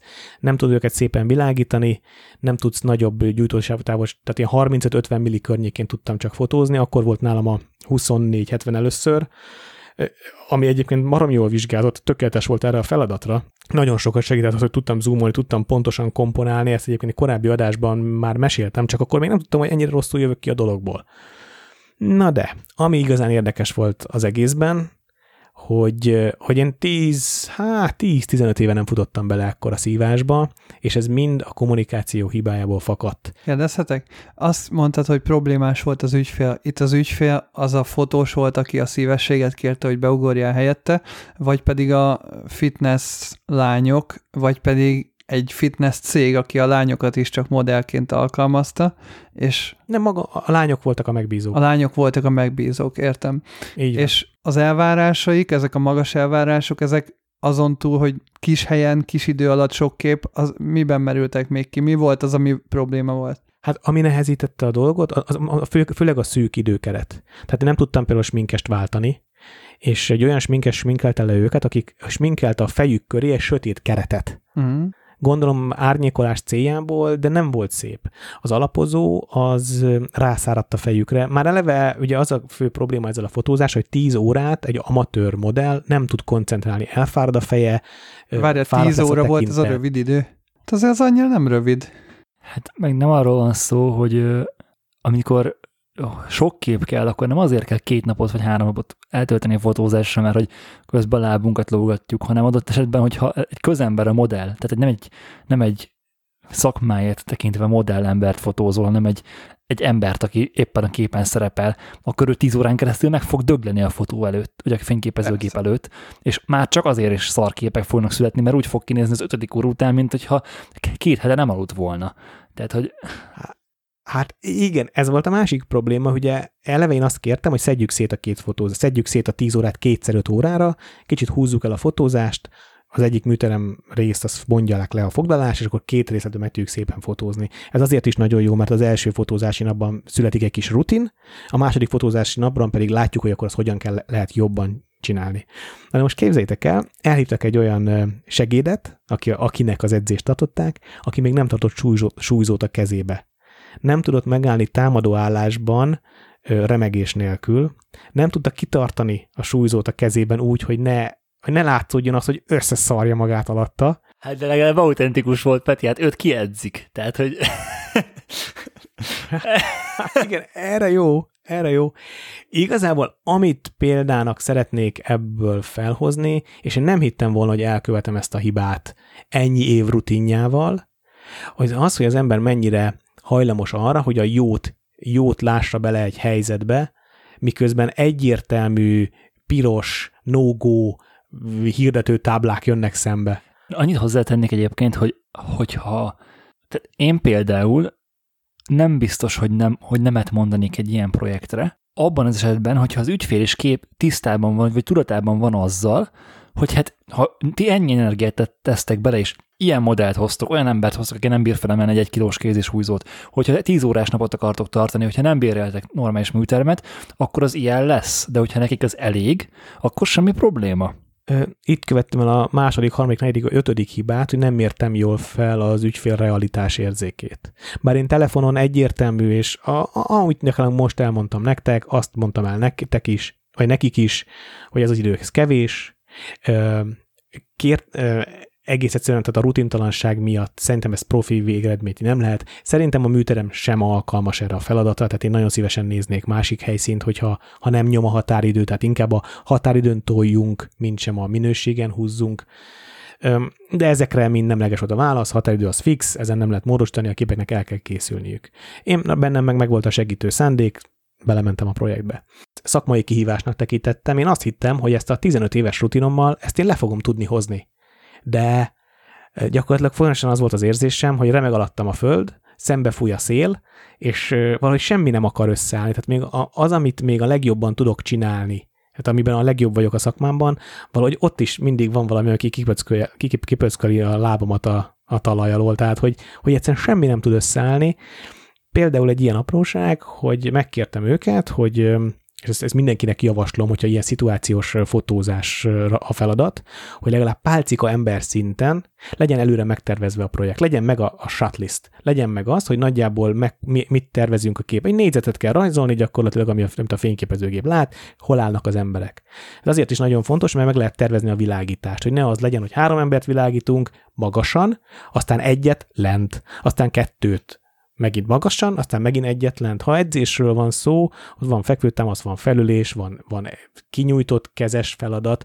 Jó ezeket csoportba szedni, mert sokkal könnyebb úgy jól világítani. Hát ez a shotlist sajnos nem készült el a fotózás napjáig. Ez megint csak nagyon nehezítette a munkát. Ahogy azt látom, hogy ez egy a szarból várat klasszikus esete. De hogy hogyha ezzel tisztában van az ügyfél, hogy ebből szar fog elkészülni, akkor azzal semmiféle probléma nincs, te megcsináltad, segítettél, mindenki boldog, jók a képek, hello. Nyilván, hogy megkérdez egy nevedet, azért azt esetleg ne írják ki, mert nem szeretnéd, hogyha ezekkel a képekkel téged azonosítanának, de egyébként más probléma nem olyan történhet. De gondolom, hogy ez nem így, nem így zárult ez a projekt, hiszen akkor nem hoztad volna föl. Nem egészen így zárul, de egyébként végül is a happy end az nagyjából happy endnek tekinthető, tehát a, a kifizetés megtörtént, bár, bár, bár nagyon sokáig húzták a kifizetést azzal magyarázva, hogy én szándékosan elrontottam a képeket. Tehát, hogy szándékosan rosszat fotóztam, mert ennél én látták a korábbi munkáimat, és annak jobbak. És valahogy az történt, hogy az első két, kommuniká- első két kommunikáció, amit... Na akkor mi volt ebbe a társadalmi felelősségvállalás? Én csak azt kérdeztem az elején, hogy volt-e vár ilyen tapasztalatotok, ahol barátnak, ismerősnek, csak nem válaszoltatok de rá. hogy nem. Vagy hát nem, mert... Hát Mondtam, nem. hogy nem. Na, de csak ti benne ragadtatok ebbe, de nem, ez a, nem ez a sztori, hogy nem, nem charity okay. volt, de ha már így kérdezitek, nekem charity is volt 5-6 éve ilyen tapasztalatom, hogy az ingyent nagyon nehéz mérni. Ugye, ha az egy kép is ingyen van, akkor a száz is ingyen van, ugye? És itt is, itt is kicsit... Meg a harmadik alkalom is ingyen Meg a harmadik van, alkalom is ingyen van. Is. És itt, itt, itt jött el a, a, egy olyan pozitív dolgot szeretnék említeni, hogy írásban kommunikálni. Ezt nem lehet elégszer elmondani, hogy én minden egyes telefonbeszélgetésünket leírtam e-mailben.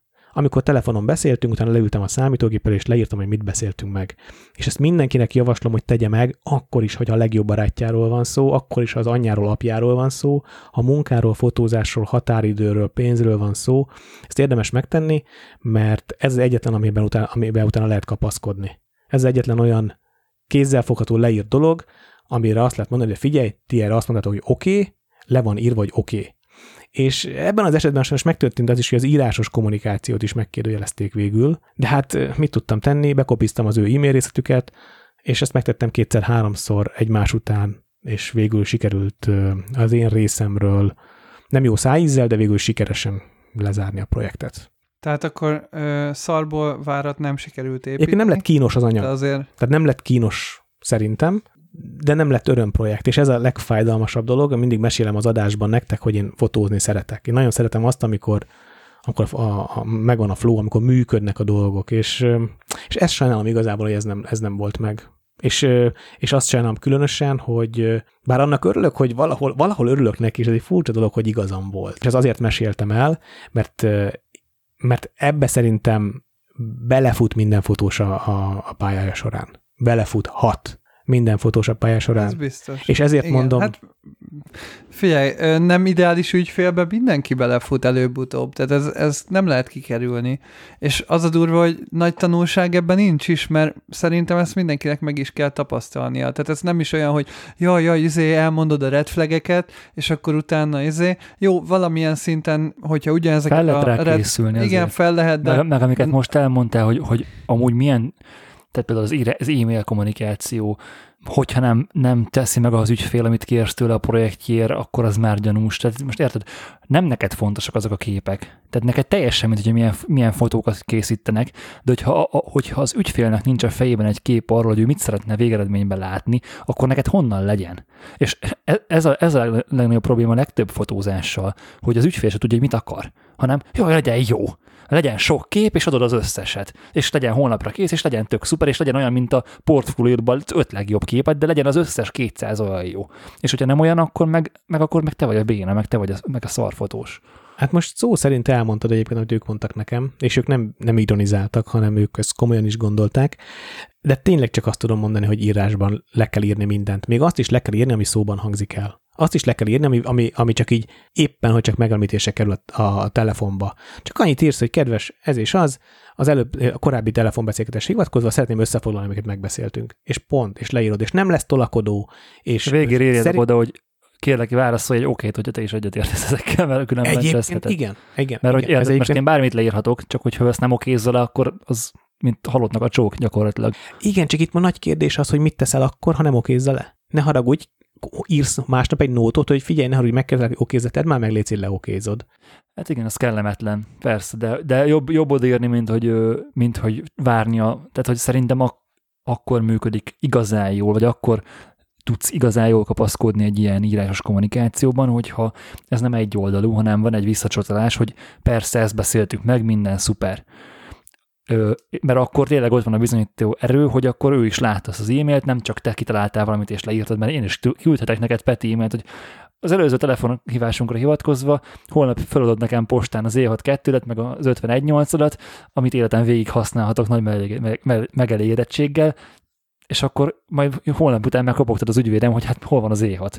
Érted? Tehát, hogy Ebben teljesen igazad. Egyébként a beugrós melóknál nem opció az, hogy előre kérni a pénzt, és ö, nyilván e- megállapodni ny- a feltételekben úgy értve, hogy legalább ennyit tudni, hogy mi az, amit te átadsz. És akkor azt mondod, hogy én átadok X mennyiségű képet, és ez ennyibe kerül, és az összeget előre kérem. Ha ez nektek nem felel meg, mivel beugrós vagyok, akkor várjátok meg az eredeti fotóst, és akkor fotózzatok vele. Ha meg most azonnal kell a fotózás, akkor ahhoz, hogy én beugorjak, nekem azok a feltételeim, hogy ö, nekem előre kifizessétek, mert nyilván számomra ti ismeretlen ügyfelek vagytok, és nincs meg a bizalom, emiatt nekem üzletileg ö, nem előnyös, hogyha elmegyek egy munkára, és fogalmam sincs, hogy milyen kommunikáció történt előtte, emiatt nem tudhatom, hogy hogyan fog az egész végződni.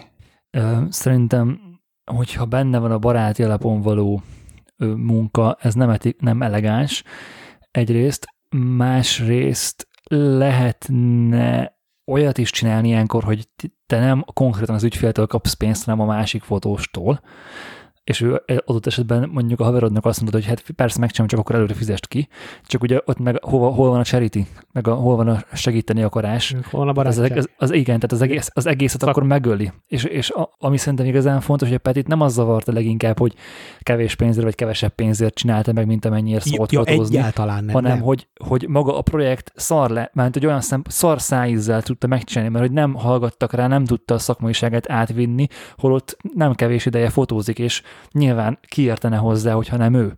Igen, az volt nagyon nehéz, hogy nem tudtam ezeket átvinni, és az volt nagyon nehéz, hogy igazából csalódtam magamban, hogy az, egy, az emberismeretem nem azt mondom, hogy cserben hagyott, mert volt bennem egy kis, volt bennem egy kis tank, és igazából ez a másik, amit egyébként érdemes hallgatni a megérzésre. Hallgatni arra a megérzésre, hogyha valami egy kicsit bűzlik, akkor ott ö, behúzni a kéziféket, ahogy Gábor mondta, a red flageket kiemelni, és a red flagekről beszélni az ügyfélel, ezt, mert ezt én elrontottam.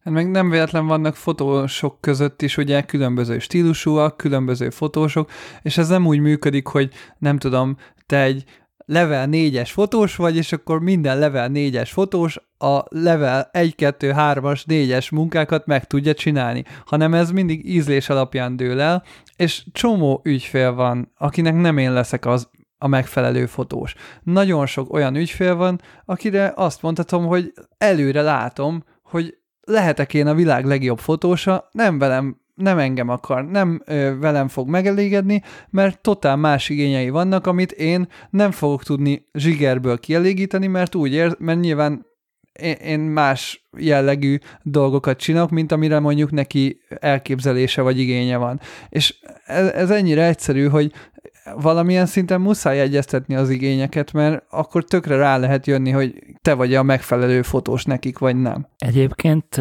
van még egy másik aspektus is ennek a dolognak, ami lehet, tehát nyilván ez egy szélsőséges taktika, viszont az ügyfél elégedettségét, a látszólagos elégedettségét, vagyis hát az ilyen, úgy, úgy tehát hogy hogy, ad, hogy adod el neki a cuccot, jellegű dolgot, hogyan tudod elősegíteni, hogy hogyha te úgy állsz hozzá a projekthez, hogy tudod róla, hogy szar lesz, hogy itt ezt nem lehet megcsinálni, úgy, ahogy az ügyfél elképzeli, vagy, vagy nem is, hogy nem, nem is nem is, ahogy, nem is, a, nem is az, hogy az, ahogy az ügy, tehát hogy megkaptad ezt a feladatot, te felmérted a szakmaiságoddal, hogy az elvárást, azt hogy lehet közelíteni a, a valósághoz, és hogy ez mennyire távol van ettől ez egy, a kettő egymástól, de te nem kezded ezt kommunikálni el az ügyfélnek, hogy hát ez szar lesz, srácok, ez így nem jó, hanem te adod a a lovat, ú, de király, nyomassuk ki, ú, de jó lesz, és akkor a végén lehet, hogy úgy fogják, úgy fogják ezeket a képeket látni, hogy de, jó lettek, de jók lettek ezek a képek. Bocs, azt fontos elmondani, hogy a képek egyrészt nem lettek rosszak, másrészt a képekkel ők nem elégedetlenek. De ért, értem, mit mondok. Én látom a kipo- kihasználatlan potenciál, potenciált a helyzetben, és ezért vagyok elégedetlen. Jó, hát az meg minden helyzetben van kihasználatlan potenciál, szerintem mindig lehet plusz egy lapáttal rátenni mindenre. De ez is igaz. Na, de egyébként, egyébként én tökre megértem a Peti frusztrációját ebben az egész projektben, és azok, az, azok a taktikák, amiket alkalmaz, szoktál alkalmazni, szerintem tök-tök követendők, meg valószínűleg én is ugyanezt csinálnám, sőt, mi de gyakorlatilag a fejlesztés erről szól. Ha nincsen tikit a rendszerben, akkor az nem feladat és egészen addig az nem létezik. Tehát, hogy oké, okay, megbeszéltek 20 a meetingen, de még az nem kerül bele a megfelelő rendszerbe, addig nem állok neki csinálni semmit, hiszen honnan tudom, mit kell csinálni. És hogy ezt, na, ezt abszolút lehet alkalmazni ilyen munkákra is. Így van. És ezért mondom, a tikit gyakorlatilag a mi szintünkön az egy, egy e-mail. Nem, nem tudsz vele más, nem tudsz más csinálni igazából. Igen, igen. Hát meg a szerződés, az a legfontosabb még talán, hogyha már le vannak, mert az e-mail is olyan Jó, azt, okay, azt, izé, meg a telefon, meg a megbeszélések, de amiket előre megbeszéltek, azokat lerögzíteni egy szerződésbe, aztán ott helybe aláírni. Sok, sok esetben a szerződés indokolatlan olyan szempontból, hogy most, hogyha mi se írtunk szerződést az esküvőnkről, igen, mert olyan, hogyha átbassznak, akkor most nem fogsz egyből szaladni a bíróságra pont ez, De pont ezt mondom, hogy ha meg a bíróságra kell szaladni, akkor meg ott van a válasz e-mail, és az már, az már elég. Az, hát nem tudom, nem, szerencsére még nekem semmilyen ügyem nem volt, nem tudom, hogy az e-mail mennyire elég ilyen esetekben. Hmm. Megkérdeztem erről egy jogászt, a jogászomat egész konkrétan, amikor volt egy olyan pillanat a projektnek, hogy elkezdték visszatartani a pénzt és a retusálás díját. És és többször e-mailben felhívtam a fiamat arra, hogy ki kéne fizetni, és akkor a válasz az volt, hogy, hogy, hogy te is csúsztál a határidővel az elején. Na most egy általuk meghatározott, kitalált határidővel csúsztam, amit eleve jeleztem, hogy nem lehet tartani. Tehát, hogy olyan mennyiségű és olyan kérések voltak, hogy akkor ezt szerdára kérjük, ezt a 50 képet, most mondok valamit. És egyből a válaszom az volt, hogy ezt nem tudom megcsinálni szerdára. És mert hogy nem lehetett megcsinálni szerdára, tehát ez, ez nem volt reális. És, és egy bosszúból nem fizették ki időben a, a pénzt a végén. És megkérdeztem a jogászomat, hogy mit lehet ebben az esetben tenni, és ő azt javasolta, hogy közjegyzővel hiteles, hitelesítessem az e-maileket. Ez annyit jelent, hogy elmész a közjegyzőhöz, megmutatod a laptopodat, és ő csinál egy hiteles print screen-t az, az e-mailekről. Hiteles print screen. Amit kinyomtad, közjegyzői 22.350 forintért körülbelül. Jó, nyilv, nyilv. Én, is, én, én is lehetek ilyen hit, print screen hitelesítő, Peti. Hát én bármilyen print screen hitelesítek neked megfelelő mennyiségű pénzért. Ja. Jó, mindegy, de tényleg ez, ez, ez, ez tényleg a hallgatóknak lehet egy hasznos dolog, hogy ezt még elmondom, hogy amennyiben valakinek a fotóit felhasználja egy cég weben, és nem kerül kifizetésre, tehát nem, nem, nem száll áll a, át a felhasználói jog a, a, a felhasználóra, mert nem lett mondjuk a munka kifizetve, és így a fotós ugye minden szerzői jog. Ott is az, hogy te print, print screen készítesz a laptopodon, az nem lesz elég a bíróságon. Ezt is jogásztól tudtam meg, közjegyzővel kell hitelesítetni és időpecséttel ellátni a weben megjelenő képeket, az lehet a bíróságon egy jó nyom javaslom, hogyha bárki ilyen helyzetbe kerül, akkor még ezt azelőtt tegye meg, hogy szólalnak az másik félnek, hogy haver, miért nem fizettél még, és miért vannak kint a képek, mert akkor lehet, hogy lekerülnek hirtelen a képek, és akkor már nem tud a hiteles sprint screen elkészülni, úgyhogy... Azért furcsa ez, mert amikor egy ügyfél beleöl annyi energiát egy fotózásba, hogy műtermet bérel, sminkest bérel, fotóst bérel, ezek egy részét ki is fizeti előre, mert ugye egy részét muszáj kifizetni előre. Ő nem fogja levenni a képeket mert, mert azért készítette el a fotókat, hogy azok szerepeljenek és használják. Itt most ö, nem feltétlenül erre gondoltam, hanem mondjuk, hogy egy képemet jogtalanul használja valaki, akár egy reklámkampány, tehát megtalálta, tetszett neki ez a street fotó, jaj, de jó boldog emberek vannak rajta, jaj, tegyük már ki erre a bannerre. És most például erre gondoltam. Tehát, hogy, hogy nem, igen, ebben az esetben mindenképp érdemes elő, előre meg elkészíteni, illetve felmérni annak a realitását, hogy az ügyfél, hogy aki felhasználta, ő neki anyagi lehetősége van-e kifizetni ezt, illetve hát Magyarországon vagyunk, megvan-e az a jogbiztonság, ami, ami, ami ahhoz szükséges, hogy, hogy érvényesítsük eme jogunkat, de ennek alapvető feltétele ez a közjegyzői hitelesítés, amit én most tudtam meg, korábban sose hallottam róla, úgyhogy aki hasonlóan jár, esetleg keressen fel egy ügyvédet és érdeklődjön erről. Egyébként a csoportban, a Tripodcast Community csoportban van egy ügyvéd srác, aki fotós és, és, és jogász egyben. Egy korábbi posztban jelezte, hogy hozzá lehet fordulni ilyen esetekben. A nevét most nem mondom be, mert, mert erre nem vagyunk felos. Nyugodtan, hogyha hallgatod ezt az adást, és megint szeretnéd megemlíteni ezt a lehetőséget, akkor majd az adás alá kommentelt be, és akkor aki, aki esetleg érdekel, az meg tud téged keresni az alapján. Így van, így van. Köszi, hogyha ha vállalod ezt újra, mert mondom, egy posztban már megtetted. Amikor adás felvétel előtt megnéztem a jegyzeteinket, akkor feltűnt egy ilyen szó, vagy hát igazából három betű egymás után írva, hogy NFT. És ugye erre ennyit tudtam kommentálni, hogy ez mi, meg hogy ez VTF. Hogy Gábor, létszi. Hát először az lenne a kérdésem, hogy mi az, amit, hogy tudjátok-e, hogy létezik ez az NFT dolog, mit tudtok erről az egészről egyáltalán? Ö, én abban voltam biztos, hogy nem az NFC-t írtad el, mert precíz ember vagy de ennél többet nem. Megpróbáltam kitalálni. National Football Club. Football Team, bocs. Most az el. Egyébként, amikor a legelőször láttam itt az, itt az adás jegyzetben ezt a, szó, ezt a szókapcsolatot, vagy ezt a betűszót, és a mostani pillanat között én belefutottam egy cikkbe, ami azt leírja, hogy ez mi. Én most már képbe vagyok vele, de igazándiból így a big picture van meg, és, és, és a VTF-ek száma a fejemben csak nőtt ettől a cikktől, Úgyhogy Léci Gábor, világosíts fel, hogy miért kell ebbe fektetni. Sőt, igazából nem is befektetni kell. Tehát miért ezt kell inkább csinálni, mint a bitcoint? Erre vagyok kíváncsi. Ez két különböző dolog, de kezdjük ott, hogy... gondoltam. Majd szó, szóljatok, hogyha tisztává válik a dolog, mert elsőre, el, előre mondom, én is így voltam vele, kb. ilyen két-három hete már ezzel foglalkozok, mármint úgy értve, hogy csomó videót, meg ilyesmit megnéztem a témában, és elsőre én is VTF-eket mondtam elég sűrű. Elmondom, hogy én abból a cikknek a felületes átolvasásából mit szűrtem e- ezzel kapcsolatban le, és utána te magad kiavítasz. Okay. Hogy most a technológia háttértől tekintsünk hogy ez hogy valósul meg, mert arról igazándiból fogalmam sincs, valami blockchain alapú valami. Öm, az is fontos azt viszonylag. A, a, az én értelmezésem es, e, e, erejéig okay. tekintsünk el ettől, de valami blockchain, valami ö, ahhoz hasonló dolog. Hogyha röviden akarnám... Ja, szere, bocsánat, bocsánat, bocsánat, szeretem, akkor idegen szavakat idegen szavakkal magyarázunk meg. A blockchainnek nincsen magyar szava, ne haragudj. Ne haragudj. Blokklánc. Tehát... Oké, okay, akkor mondd Léci, hogy mi az, amit Hogyha röviden akarnám elmondani, akkor kitaláltak egy módszert arra, hogy hogyan lehet digitális állományt úgy értékesíteni, mintha ez egy műtárgy lenne. Gyakorlatilag ez a, egy első olvasásra én ezt, ezt szűrtem le belőle, és hogy visszakövet, tehát hogy valahogyan beleteszel ebbe az NFT valamivel egy fájlt, mondjuk egy képet, egy fotót, mint fotósok vagyunk, mondjuk beszélünk fotókról, és ezt magát a fájlt, ezt el tudod valakinek úgy adni, hogy az az ő tulajdona lesz, tehát ergo, mint hogy eladnál egy festményedet fizikailag, és viszont mindig visszakereshető a maga az út, hogy ki, kinek volt a tulajdonában ez a fájl, és még olyat is be lehet rajta állítani, hogy hogyha eladás történt, akkor kvázi a royalty fee alapján te kapjál abból az eladásból bizonyos százalékot.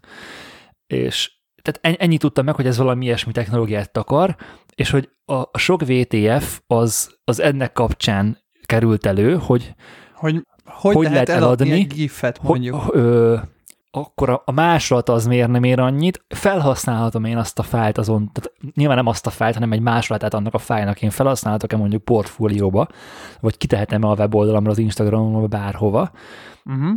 és tehát igaz, le kellett törölnem a vinyomról azt a, de nyilván egy fájlt azt nem tudsz úgy átadni, hogy megszűnik mindenhonnan, csak egy példányban létezik. Tehát, hogy mi, persze meg tudod ezt tenni, csak hogy ezt mi garantálja. Ö, tehát, hogy ilyen, ilyen ö, kérdéseim merültek fel ezzel kapcsolatban leginkább. Na, akkor kezdjük a legelejétől, mert ugye Peti még ennyit se tudott erről. Én ennyit se tudok, úgyhogy én most akkor elmondom, hogy én úgy kerültem képbe, hogy ez most leszűkítjük a fotósokra? Bármire. Nem, nem, nem, nem. Nem, nem, nem fog leszűkíteni. Ez, ez akár Tehát egy podcast, digitális podcast, állomány- is, podcast epizód is lehet. Bármi Oké. lehet. Digitális állomány, és ennek az értékesítésének egy újfajta csatornájáról be fogunk beszélni. Nem csatornájáról, Igen. módjáról. lehetőségéről, módjáról. Nem, Lehetőségéről, technik- igen. Nem, nem is, a lehetőség se jó szó, inkább a technológia szó itt a jó. Tehát, hogy nem, nem úgy, tehát nem egy, egy X plusz egyedik szájt a Flickr plus plus, vagy a nem tudom mi, Patreon 2, ahol te el tudod adni a digitális tartalmaidat, hanem egy technológiák teljesen új, do, technológiák teljesen új újítása ennek az egész dolognak.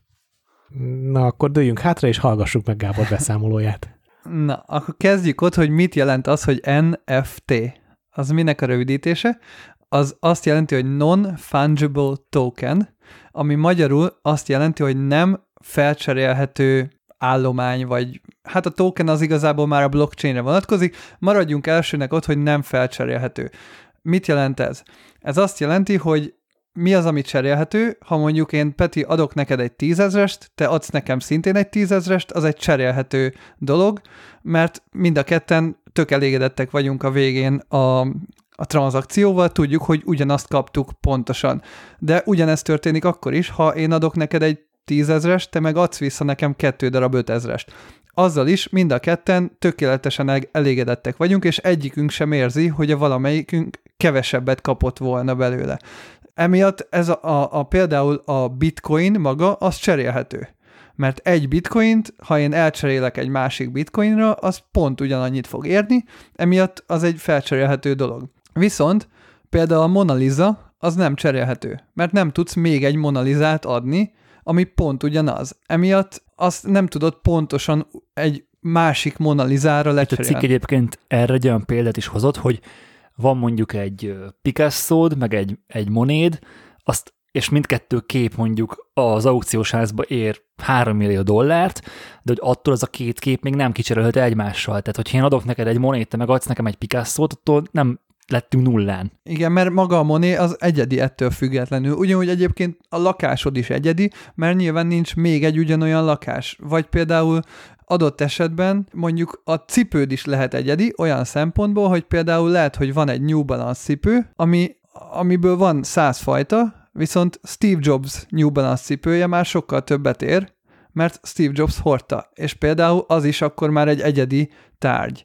És akkor ez igazából erre a szintre emeli fel a digitális dolgokat, mert ugye ott tartunk most jelenleg, hogyha van egy JPG, vagy egy fotó, vagy egy GIF, vagy bármi, ugye, azt konkrétan egy az egyben tudod másolni. Ctrl-C, Ctrl-V gyakorlatilag. A digitális térben annyi másolatot készítünk egy termékről, amennyit csak szeretnénk. És ide tartozik az, hogy mostantól egy digitális állományt, egy digitális fájt, egy gifet, egy JPG-t, egy videót, egy podcastet, bármit, azt tulajdonolhatsz is úgy, hogy hiába másolják azt a dolgot le, attól függetlenül te vagy a tulajdonosa. Tehát te elmehetsz a Louvre-ba, és készíthetsz egy fotót a Mona Lisáról, vagy megveheted az ajándékboltba a Mona Lisa pósztert, hiába mész haza a Mona Lisával idézőjelbe, az csak egy másolat, de tudjuk, hogy nem te vagy a Mona Lisának a tulajdonosa. Ettől függetlenül. Abban segíts nekem, hogy mi a különbség e között, illetve a között, hogy én fotósként készítek egy ügyfelem számára egy fotót, kifizeti a munkadíjamat, majd kifizeti a szerzői jogomat, és én megadom neki a szerződésben megadott felhasználási ö, körülményeket, amik mondjuk lehetnek azok, hogy élete végig korlát, időben és térben korlátlanul az ő felhasználási joga ennek a képnek a most nem tudok kérni de birtoklása. Mi a különbség a között, meg az NFT között? Szerintem az NFT, ahogy én látom, műtárgy szintre emeli a, a fájlt. Tehát, hogy Adott te, te, te a fotó... Te, te, te a én fotó, tudok erre válaszolni, hogy mi a csak különbség. Hogy, hogy együtt gondolkozzunk. Hogy amíg te mondjuk az ügyfélnek ö, elkészítettél egy anyagot, az az anyag az csak az ügyfél számára értékes. De egy, egy műtárgy az így a, az emberiség, vagy így a, annak van egy ilyen globális értéke, vagy egy ilyen globális... Eszmei érték? Igen, igen, így mondanám. És adott esetben változhat az ára az idők Így van, igen, Én lefotózok egy, igen. egy már elmúlt ö, dolgot, mondjuk a nagyvárosok később már nem lesznek, mert nem nagyvárosokban élünk. De nekem vannak fotók nagyvárosaimról, akkor azok a képek felértékelődhetnek. Abszolút, tehát úgy, kép, úgy képzel el az NFT-s, meg NFT-zett, nagyon szép magyar szó, digitális állományokat, mint hogyha tényleg egy műtárgyat készítenél belőlük, és hogy abból egy darab van. Na és a különbség az az, hogy e, egyrészt ugye te, amikor az ügyfélnek fotózol, akkor, mint ahogy említetted is, adsz egy felhasználói jogot. Tehát megengeded neki, hogy ő végtelen helyen használja a fájlodat. Viszont ettől függetlenül te adhatsz egy másik embernek is ugyanarra a fotóról felhasználási jogot.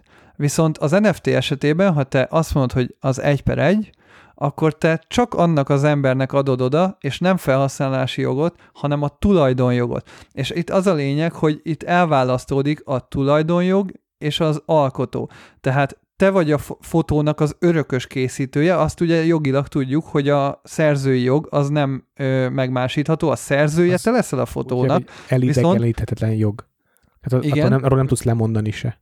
Így van, viszont a szerzői jogot, a szerzői jog mellett a tulajdonjogot átruházhatod, mint ahogy ugye egy festményt is te megfestesz, te vagy az alkotó, majd utána eladod valakinek aláírva, és akkor nyilván ő lesz a tulajdonosa a festménynek. Ez hogyan illeszkedik a jelenlegi jogrendszerbe? Hát itt a jelenlegi jogrendszerben ez most elég sok, minden, sok mindent felrúg, meg egyébként felrúgja picit a, az art word is, viszont a, ami még nagyon érdekes, ami különbség ugye a, a fotó, a, a korábbi mondjuk ügyfeles példádnál és az NFT között, az az, hogy azt mondtad, hogy az ügyfelet kifizeti neked a fotót kifizet neked mondjuk egy fotóért 1000 forintot az ügyfeled, és adsz neki felhasználási jogot. És amennyiben ő azt a fotót továbbadja valakinek, plusz 1000 forintért, vagy 2000 forintért, abból csak ő fog pénzt keresni. Viszont az NFT-nél az benne a nagy dolog, hogy be lehet állítani azt, hogy minden egyes tranzakció után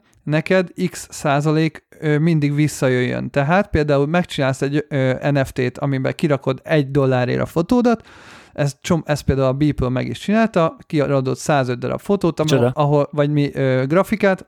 A Beeple, akiről majd mindjárt szó lesz, mert ő a jelenlegi legnagyobb ilyen NFT digital artist, ö, egy, egy dollárért... Ki... Egy ember? TikToker. Igen, ő egy, ő egy grafikus. Egy grafikus. A nem, egy grafikus. Csak B-vel. Igen. Na jó, mindegy. E, majd mindjárt elmondom. Lényeg az, hogy egy dollárért rakott ki képeket. És az egy dolláros képet megvették, majd utána ezt a képet októberben, tavaly októberben 66 ezer dollárért árulták. Úristen. Majd utána megvették ezt a 66 ezer dolláros képet, majd utána most februárban meg 6,6 millióért árulták. Szerintem jöjjön a meteor. És minden egyes, várjál, és minden egyes tranzakció során a Beeple ha beállította azt, hogy annál a képnél ő kap 10%-ot minden egyes tranzakció során, akkor kap 10%-ot. Ugye ez azért jó klasszikusan, mert az egyedi darabokat, tehát itt ugye pont úgy kell gondolkodni, hogy ezeket kicsit ilyen egyedi darabként, ilyen gyűjtői darabként, limitált kollekcióként kell tekinteni, mint amikor a Supreme kiad egy ásót, és ha a 1000 dollárért kiadja az ásót, ezek a műalkotások általában ő mindig valaki azért vesz egy műalkotást, hogy utána drágábban eladhassa, vagy bízik benne általában, hogy felmenjen az értéke. És azáltal, hogy felmegy mondjuk a, a Supreme ásónak az értéke, bemegy az ember a boltba, megveszi az ásót 1000 dollárért, majd utána egyből felrakják az eBay-re. És 12 ezer dollárért. Majd utána megveszik 12 ezer dollárért, és a harmadik tulajdonosa az meg már 50 ezer dollárért árulja. És minden egyes tranzakciónál a Supreme jelenlegi üzleti modell szerint ugye egy fillért nem keres. Ezer dollárt keresett, amikor a boltba eladta. Viszont az NFT lehetővé teszi azt, hogy minden egyes resell tranzakciónál egy százalék visszamenjen az alkotónak. Tehát ahogy nő az érték az alkotásának, abból látja a hasznot az alkotó is. Most adódik a kérdés, hogy ez nem egy irgalmatlan fingerszelés? Tehát, hogy ennek mi, tehát e- ezt, Ö, De, definiáld ezt, kérlek. hogy ki az az Mit kérdezel? állat, aki megvesz egy digitális állományt 6,6 millió dollárért. A bitcoint Ö, is megvesszük. figyelj, Az teljesen más, Figyelj, mert az, az, ez egy az, olyan, hogy a bitcoin az Ö- olyan szempontból más, hogy azt el tudod, tehát az, az gyakorlatilag Hmm. olyan, mint egy tőzsdéznél. De e- Ezt is el tudod adni, ez Benedek, is olyan. mindenhez társadalmi elfogadás társul. A gyémánt az egy kődarab. És csak azért ér, jó, veszed meg annyiért, mert rámondják, hogy ez ennyit ér. Oké, itt, itt a hangsúly a digitális állományon volt. Tehát, hogy Hát csak egy, ez csak egy ez- mindset ez ne- ez-. De Ez nem olyan, mint a digitális hogy- állománynál, Tehát ez nem olyan, mint a Mona Lisa, amit megfestett valamikor Da Vinci, és abból a múzeum csinál nekem egy szar printet, és én azt megveszem, hanem konkrétan bitre le tudom másolni azt a fájt. És miért kell nekem egy 6 6,6 millió dolláros bit állomány, amikor tudok, meg tudom szerezni ingyen is ugyanazt a bit állományt. Ennek van egyébként offline analógiája is. Gondoljatok csak az első kiadású dolgokra, vagy a jubileumi kiadású dolgokra. Fényképezőből is, ha kiad a, a általad hőn szeretett De, Leica, na, na, de az, az várj, várj, várj, más, várj, várj, kiad egy 12 milliómodik darabot Leica, és azt mondja, hogy azért 12 millió, mert ennyi szemérzékelő van a szemben, és akkor ez most ú, de tudományos, meg szép, meg ö, leikás, meg német precizitás, és egy millió dollárral többek kerül ez a kurva kamera, és, és nincsen hozzáadott értéke. Ugyanazt tudja, mint a másik kamera, csak rá van nyomtatva, hogy jubileumi. Na most itt el kell tudni fogadni azt, hogy az embereknél, főleg azoknál az embereknél, ahol kurva sok pénz van a pénztárcába, és főleg az olyan embereknél, hogy tegyük hozzá, hogy a legtöbb ö, ö, digitális ártot jelenleg Ethereumon lehet fizetni. Egyébként úgy is robbant fel most ez a nagy NFT dolog, hogy az Ethereum lánc lehetővé tette, hogy az NFT-knek a ö, certifikétjét az Ethereum blockchainen tárolják, majd ezt mindjárt elmagyarázom. A lényeg az, hogy igazából azt kell itt elfogadni, hogy az embereknek nagyon fontos általánosságba véve a tulajdon. Az, hogy ők szeretnének birtokolni. És ezek az emberek, akik mondjuk kriptóban fizetnek ö, digitális ártért, eléggé meggazdagodtak az utóbbi tíz évben kriptovalutákból. Tehát nagyon sok új dönsült milliárdos van, akik gyakorlatilag tonnányi Ethereummal és bitcoinnal rendelkeznek, és nem tudják elkölteni. Vagy például nem tudják kivenni a pénzüket dollárként, mert le kéne adózni, emiatt nyilván kriptó olyan eszeteket keresnek, amikbe, amikbe lehet kriptóban is fektetni, kriptóval ki lehet fizetni. És ezek a dolgok olyan dolgok, amiket kriptóval ki tudod fizetni, és nő is az értékük. És nyilván keresik a különböző új és új befektetési lehetőségeket. Tehát ezek az emberek már, akik a bitcoinba mondjuk régen beszálltak, ezek pont annyira nyitottak, hogy az NFT-be is beszállnak az elejétől, mert nyilván ez egy olyan új dolog. És ráadásul a digitális dolog azért is elé, ö, egyre nagyobb népszerűséget örvend, mert mármint, hogy azért lehet a jövőben esetleg még re, ö, relevanciája, mert ugye ahogy például terjed a VR, úgy egyre inkább akár elképzelhetjük azt is, hogy bemész a házadba, ahol négy üres fal van, és ott lesznek a VR-ral a megtekinthető alkotások, amiket te digitális formában megvettél, és mondjuk csak a te házadba tudod azt megnézni. De, tehát ez már ilyen Ready Player vanos, és egyébként ezt már évtizedek óta csinálják az emberek. Tehát ne higgyük azt, hogy az emberek nem fizetnek digitális semmit mondott dolgokért, mert a játékipar az abból él gyakorlatilag az iOS 10 éve, hogy a játékba az adott piros ruhát megvehetted 5000 forintért a karakteredhez, meg a zöld autót, meg nem tudom, és megveszik az emberek. Kőkemény pénzeket fizetnek azért, hogy egy digitális tulajdonuk legyen, ami másnak nincs meg. Vagy éppen őket különlegessé teszi abban a digitális világban. De jó példa, és, és, és tényleg az összes játék igazából az a, a, a telefonon erről Nem szól, csak a telefonon. hogy e- Most már gyakorlatilag Jó, hát multiplayer nincsen ő, skinek nélkül, mert akkor az nem fenntartható. Tehát, hogy skinek nélkül, meg új fegyverek nélkül, Pontosan. meg, Hát- meg hogy szintlépés nélkül, amit a szintlépést pénzzel át tudod hidalni. Nem vagyok nagy gamer, úgyhogy nincsen nagy ismeretem, de ezt még én is tudom, tényleg, ez nagyon jó példa.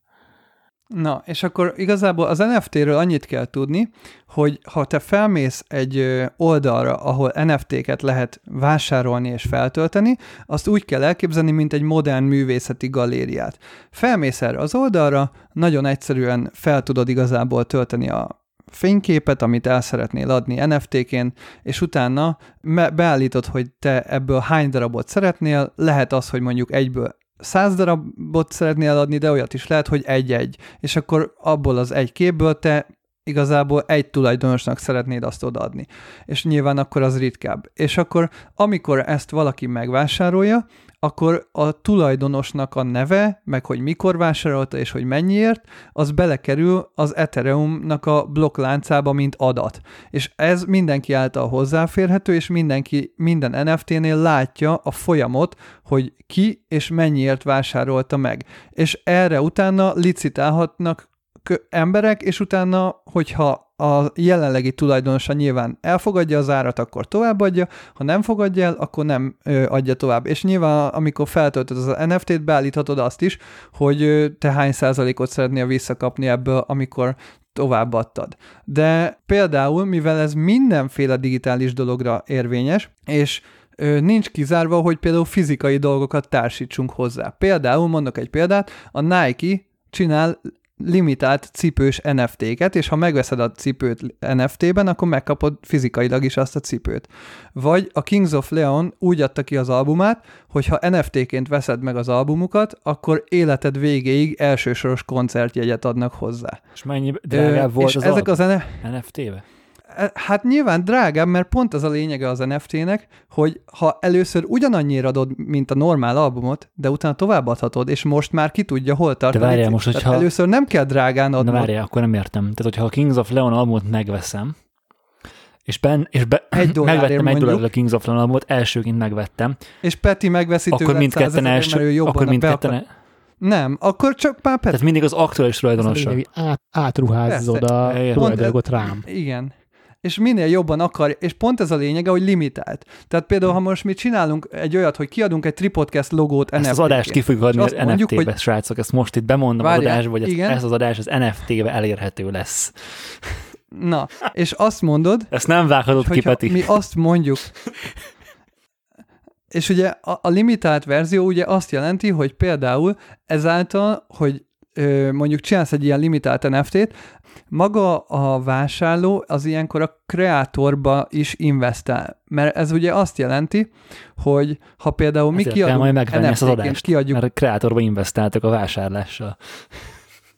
De pont ez a lényeg, hogy ebb, ezzel ugye korábban a korábbi merchöknél, ahol egy pulóvert, meg pólót, meg ilyesmiket árultak a eh, creatorok, ott nem a creatorbe investáltál, mert azzal, hogy a creatornek nőtt az értéke, tehát mondjuk egy Jake Paul eladott egy pólót egy millió követőnél, és hogyha lett 10 millió követője, hiába volt meg neked a Jake Paulos póló, és te egy korai rajongó voltál, te attól még nem, nem ö, nőtt a vagyonod, vagy nem nőtt a pólódnak az értéke. Viszont itt az a lényeg, hogyha például mi azt mondjuk, hogy kiadjuk ezt az adást NFT-ként, és csinálunk belőle 100 darabos verziót, és csak 100 darab ember vásárolhatja meg, és az adás mellé jár mondjuk Tripodcast élete során mondjuk különleges privilégiumok, nem tudom, megkapják mondjuk videós formátumban a, az adásokat, és csak az a száz ember, aki megveszi. És mivel lelimitálod százra, emiatt, ha elfogy a száz, és bejön egy 101. ember, aki szintén szeretné ezt a privilégiumot, akkor ő neki már ki kell fizetnie többet érte. Sőt, hogyha ugye ez az életed végéig megmarad, vagy a Tripodcast élete végéig, ha 10 millió követőnk lesz, akkor ez a 100 hely, ez sokkal többet fog érni, magyarul az első száz követőnk ezzel jól járt, mert tök drágán el fogják tudni adni a tíz évvel későbbi követőknek, akiknek már sokkal nagyobb igénye lesz arra, hogy a 10 millió követőből bekerüljenek abba a top 100-ba, akik megkapják ezeket a privilégiumokat. Oké, okay, azt megbeszélhetjük, hogy vannak a világon olyan emberek, akiknek annyi pénzük van, hogy digitális tartalomra költenek milliárd, milliárdokat, meg dollármilliókat. De én, mint alkotó, az, mit ve, tehát, hogy oké, okay, hogy kiadok, kiadok bármit a NFT-be, nekem előnyös, hiszen nyomon követhető az, hogy ez a fájl az enyém volt, annak én voltam a készítője, adott esetben royalty fee tudok rajta érvényesíteni, tök egyszerűen, és nem kell rohangászni az ügy, ügyvédhez, meg hasonló helyekre, de hogy mit vesztek ezzel? Tehát azzal, hogy én kiadok egy darab fájlt, vagy egy darab fotómat, mondjuk kirakom a kedvenc fotómat a NFT-be, és azt mondom, hogy ez egy, egy darab ilyen létezik, hello, vigyétek. E, én, én akkor arról a képről úgymond lemondok örökre? Tehát azt máshova én nem, mondjuk nem tehetem bele egy könyvbe? De te, te mint alkotó használhatod, viszont ö, itt elviekben ugye azt ígéred meg a vásárlóidnak, hogy te nem fogod ezt újra kiadni, és nem, nem a, fogod nem a kiadás, tehát nem, a, nem, a mert kiadás, pont... nem az eladásra gondoltam, vagy az új, újbóli NFT-z, mert nyilván az, az...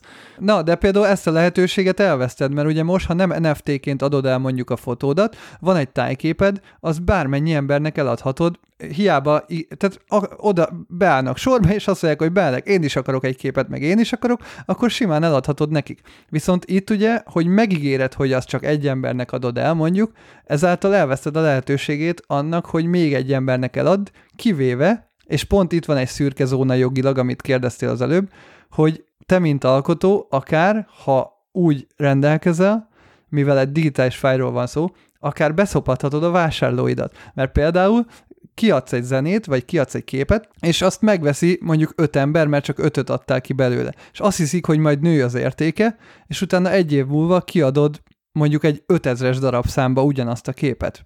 Te, mint alkotó, kiadhatod. De az nem ugyanaz lesz. azoknak a de nem lesz, de, de nem lesz ugyanaz, mert azok... abban a blockchainben benne van, hogy az az első, első szériás 10 limited editionnek a darabja, és a következő kiadás az már a második kiadás 5000-es Hát de nem, de nem második kiadásként adod el, hanem pont ugyanazt a digitális fájt fogod eladni több embernek, és ezáltal azoknak a befektetőknek, akik azt... megvették, és azt hitték, hogy csak öt darab lesz belőle, ezáltal megszívatod őket, mert hirtelen 5000 darab lesz belőle. De ezáltal le is esik az értékem. Tehát amint megszivatom a, az a saját ö, Ez NFT vásárlóimat, leesik az értékem, és illetve azáltal, hogy én NFT terméket értékesítek, teszek egy ígéretet a vevőimnek, hogy én értékes, művész maradok az elkövetkező X időszakban, hiszen ezzel az ígérettel ér valamennyit az NFT-m. Hogyha én senki, hát most megcsináljuk, maradjunk akkor a, a Tripodcastnél, kiadunk egy limitált logót, amit csak akkor használhatsz, hogyha hogyha most megveszed száz darabot. Például mondjuk csak az jöhet Tripodcast talira, aki vett egy ilyen Igen, NFT de logót. hogyha utána mi elkezdünk csak vagy szar műsorokat csinálni, vagy elkezdünk, vagy akár meg is szűnünk, onnantól kezdve meg az NFT okát veszti. És várj, ez várj, benne várj, a kockázat, egyrészt... hogy ez elértéktelenedhet simán. Persze. A, a legeslegelején, tehát ti most ö, konkrét fizikai dolgot társítotok az NFT mellé. Ami szerintem... Bocsánat, ami, ami szerint, vagy... de úgy képzeld úgy el, hogy egy ígéretet árulsz igazából. De nem, nem, nem. Tehát ez a probléma, hogy az NFT mellé eredetileg nem adsz semmit, hiszen te maga a maga az maga, maga a digitális hozzá, tartalom az, az, az, amit eladsz. És az, hogy te most amellé teszel egy elsősoros ingyen koncertet, vagy egy bármit, az már csak a te plusz uh, extrád, Extra. tehát, de hogy ez, hát, ez hogy igen, de hogy ez e, e, ennek technológiai szinten nem kéne, tehát ennek nem kéne benne lennie. Igen. A másik, amit, amit mondtál, Gábor, hogy kiadok egy százas limitált verziót valamiből, majd pedig kiadok egy évre egy 5000-eset, szerintem, hogyha ez nincsen lekezelve ebbe a, ebbe a technológiába, hogy, az nem, hogy azt, azt ugyanannak tekint és nem másnak, akkor szerintem ez, ez, akkor ez a szerintem ez hibás. jelenleg például. De, hogy, de, be, de hát benne például. kell lennie a, a batch numbernek, meg annak, hogy mikor adtam ki. Hát abban vannak olyan időbélyek, meg nem tudom, még hát valahogy tudnom kell azonosítani azt egy, érted? Tehát az nem lesz ugyanaz. Aha. Mm, Benedek, arra vonatkozóan válaszolnék, vagy mondanám a véleményem, amit az előbb mondtál, hogy nem kötelező hozzáadni egy plusz terméket. Hogyha én egy nagyon neves óragyártó vagyok, és kiadok egy limitált szérejú órát, kurva jó nevem van tényleg, nem tudom, Breitling, Takoyer, nem tudom mi, akkor akkor is önmagában többet fog érni az órám, ha nem adok hozzá semmit, csak annyit mondok, hogy ebből csak száz darab készült, vagy ez a, nem tudom ki a születésnapjára készült, vagy ez alá van írva nem tudom ki által, tehát nincs hozzáadott értéke. Ha egy kevésbé jó presztízs márka, vagy óragyártó, mint egy Casio mondjuk, vagy nem tudom, akkor ahhoz, hogy limitált szériájú legyen az a növelt értékű legyen az az, az óra, adok hozzá ajándékba napszemeget, adok hozzá ajándékba izé, káziós notesz füzetet, és attól lesz értékesebb a termék, hogy több dolog van a csomagban, amit megvásárolok, nem önmagában a termék által. Várjál, és hogyha egy nagyon nagy presztízsű zen, zenész vagy, valószínűleg nem kell hoz, nem kell koncertjét adod, nem kell készfogás ajándékot adnod, akkor is már többet A rajongóid fog. megveszik. Ebben, ebben Akkor is megveszik, van, mert Peti. csak birtokolni akarom. Én birtokolni Igen, akarom. E- Ebben igazad van, csak ez egy teljesen más dolog, mint az NFT. Tehát az, hogy Az NFT csak a technológia. nem, nem, nem, hozzá. nem, nem. Tehát, hogy azt nem követheted, tehát azt nem kérheted számon egy NFT eladótól, hogy hol van az a napszemüveg. Hiszen az nem rész az NFT blockchainnek. Te az NFT-vel megvetted a fájlt, Kéred, és az a tiéd. Igen, pontosan ezért, ezért ö, kell most szerintem is, e- ez csak egy ilyen side note volt, hogy Igen, és, és ö, szerintem azt teljesen külön kell ez kezelni. inkább a népsz, az, a, a, a, a, a az NFT népszerűsítésére igen, való ez. Az elején a Igen. boostolásra ez Igen. tök jó, de igazándiból ennek a lényege tényleg az, hogy itt digitális állományt árulunk műkincs Igen. jelleggel. És hogy a fizikai Hát- valótól teljesen elválasztjuk a, ezt a dolgot, hiszen akkor miért nem adom el az eredeti kapaképet, amit ő nem tudom mikor printelt a saját laborjában. Mert akkor az, az, az ugyanannyit ér, hiszen az, az, ott, az egy fizikailag egy darabos valami. Tehát ne, nekem attól miért értékelődik fel egy digitális egy darabos valami, amit egy, egy akárki csinált, és valamiért fölhájpolódott az ára, hogyha mellé adnak egy valami plusz bármit. ez az, amit a Gábor az elején említett, ez a társadalmi konszenzus hogy mindannyian elhisszük, hogy ez többet ér, és mindannyian egyetértünk abban, hogy többet Igen. ér, és, És- meg akarjuk drágábban szerezni. És ha már sokan akarjuk meg drágábban megszerezni, csak azért, mert miért? Igen. Mert csak. És ezzel Igen. verjük fel az árat. Tudom, de Onnantól ez a lényeg az NFT-nek, nem a, napsz, nem a repi napszemüveg, persze. meg a repi, ne, repi Hát az, koncert. az Persze, egész kapitul, meg a művészeti piacnak ez a lényege, tehát akik mű- művészi alkotást vásárolnak, azok mindig pont erre spekulálnak, hogy az alkotó az majd előbb-utóbb többet fog érni, vagy azért, mert már meghalt és nem alkothat többet, emiatt nyilván az egy darab alkotás tőle többet ér, vagy azért, mert bízok benne, hogy én hamar felfedeztem ezt az alkotót, megveszem az egyik korai munkáját, és még olcsón, és ezáltal majd, amikor 50 év múlva hatalmas nagy életműve lesz, és mindenki elismeri, és gigamilliókért mennek az ö, alkotásai, akkor az én early workét, amit 10 dollárért vettem, szintén milliókért eladhatom, mert bízok benne, hogy az alkotó majd előbb-utóbb kinövi magát. És ha nem növi ki, akkor buktam azt a 10 dollárt, mert vagy nem buktam, hát megmaradt a tulajdonomban az a kép, aztán annyi, mint hogy a piacra is kimész, és veszel egy festményt, hát most érted, az is lehet, hogy milliókat csinálsz vele, de az is lehet, hogy max kiteszed a falra, aztán annyi, és igazából tulajdonosa lettél annak a festménynek, de a festő soha nem lett ö, elismert művész, vagy ilyesmi. Itt az egészet tényleg úgy kell elképzelni, mint hogyha a teljes művészvilág, a teljes art, galéria, múzeum, minden, az így egy digitális verzióba átalakult volna. Mert őszintén szóval, ez azért lett hatalmas dolog most, és azért láttok egyébként az összes NFT art marketen jelenleg grafikákat, meg 3D artokat, mert jelenleg fotósként ha mondjuk analóg fotós vagy, ugye beszéltünk néhány adással ezelőtt arról, hogy tudsz egy per egyes alkotást adni analóg fotósként, mert levilágítod az analóg képkockát, utána összevágod a képkockát, és akkor abból biztos, bizonyíthatóan nem fogsz tudni még egyet csinálni. Festőként ugyanez. Festesz egy papírra valamit, bizonyíthatóan nem fogod tudni még egyszer ugyanazt megcsinálni halálpontosan. Viszont a 3D artistok, meg a grafikusok, meg a digitális fos- fotósok eddig ehhez a dologhoz, hogy egy per egy dolgot ö, kiadjanak a kezükből, és fizessenek mondjuk a hobbi munkájukért, eddig nem tudták ezt megcsinálni. Tehát az, hogy egy 3D grafikus ö, hobbiból otthon csinált alkotásokat, azt eddig senki nem, vett, nem tudta megvásárolni úgy, hogy volt hozzá egy rendes certifikét. Először bármi ki kellett nyomtatnia, meg minden, de ugye az már tök más, mert akkor egy nyomatot adsz el. És itt pont ez a lényeg, hogy ezzel egy platformhoz jutottak a digitális alkotók. És digitalizáltuk a művészeti világot azáltal, hogy a hangfájlokat, a videókat, hogyha én tényleg például egy videót eddig hogy tudtál művészeti alkotásként eladni? Sehogy, mert egyszerűen nem tudtad kinyomtatni a videót, meg semmi. És most már el tudsz adni egy videót is, mint művészeti alkotás, és azért szerintem nem kell vitatkozni, hogy egy videót lehet művészeti szinten Persze. csinálni. És, és e, igazából itt e, ezzel tényleg egy platformot kaptak a digitális alkotók. Láttok-e hátrányát ennek az alkot, a, tehát a művészeti életre, vagy a, a művészeti élet gazdagságára lehet-e valamilyen szempontból kontraproduktív ez? Szerintem a gazdagságra nem. Én, én inkább a, a fellendülését gondolnám ezzel. Tehát én, hátránynak én nem mondanám.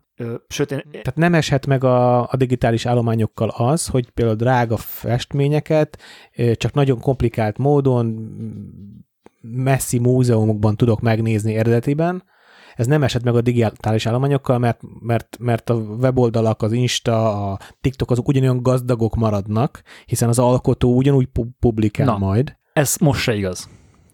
Tehát ha megnézel bármely, bármilyen ő neves fotóst, aki mondjuk akár egy magnum fotóst, vagy akár bármilyen hőnszeretett portréfotósaitokat, nekik a munkáiknak a töredék érhető el a weboldalukon, és általában szarul.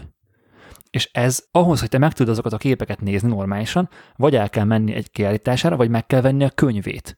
Tehát ez már most sincs így, hogy, hogy, hogy, hogy, a, hogy a, a normál, tehát nem, ja. nem a tehát a TikTokot, meg az Instát, az, az vicces idehozni, de hogy ez, mert hogy ez nem az, de hogy egy, egy ha bármelyik ö, névvel rendelkező, nagy névvel rendelkező fotósan megnézed az Instáját, 20 darab képet ismételget folyamatosan. De nem az annyi az életműve, hanem ott vannak a sorozatai, az anyagai, amiket fizikailag meg tudsz venni, és meg tudod élvezve nézni.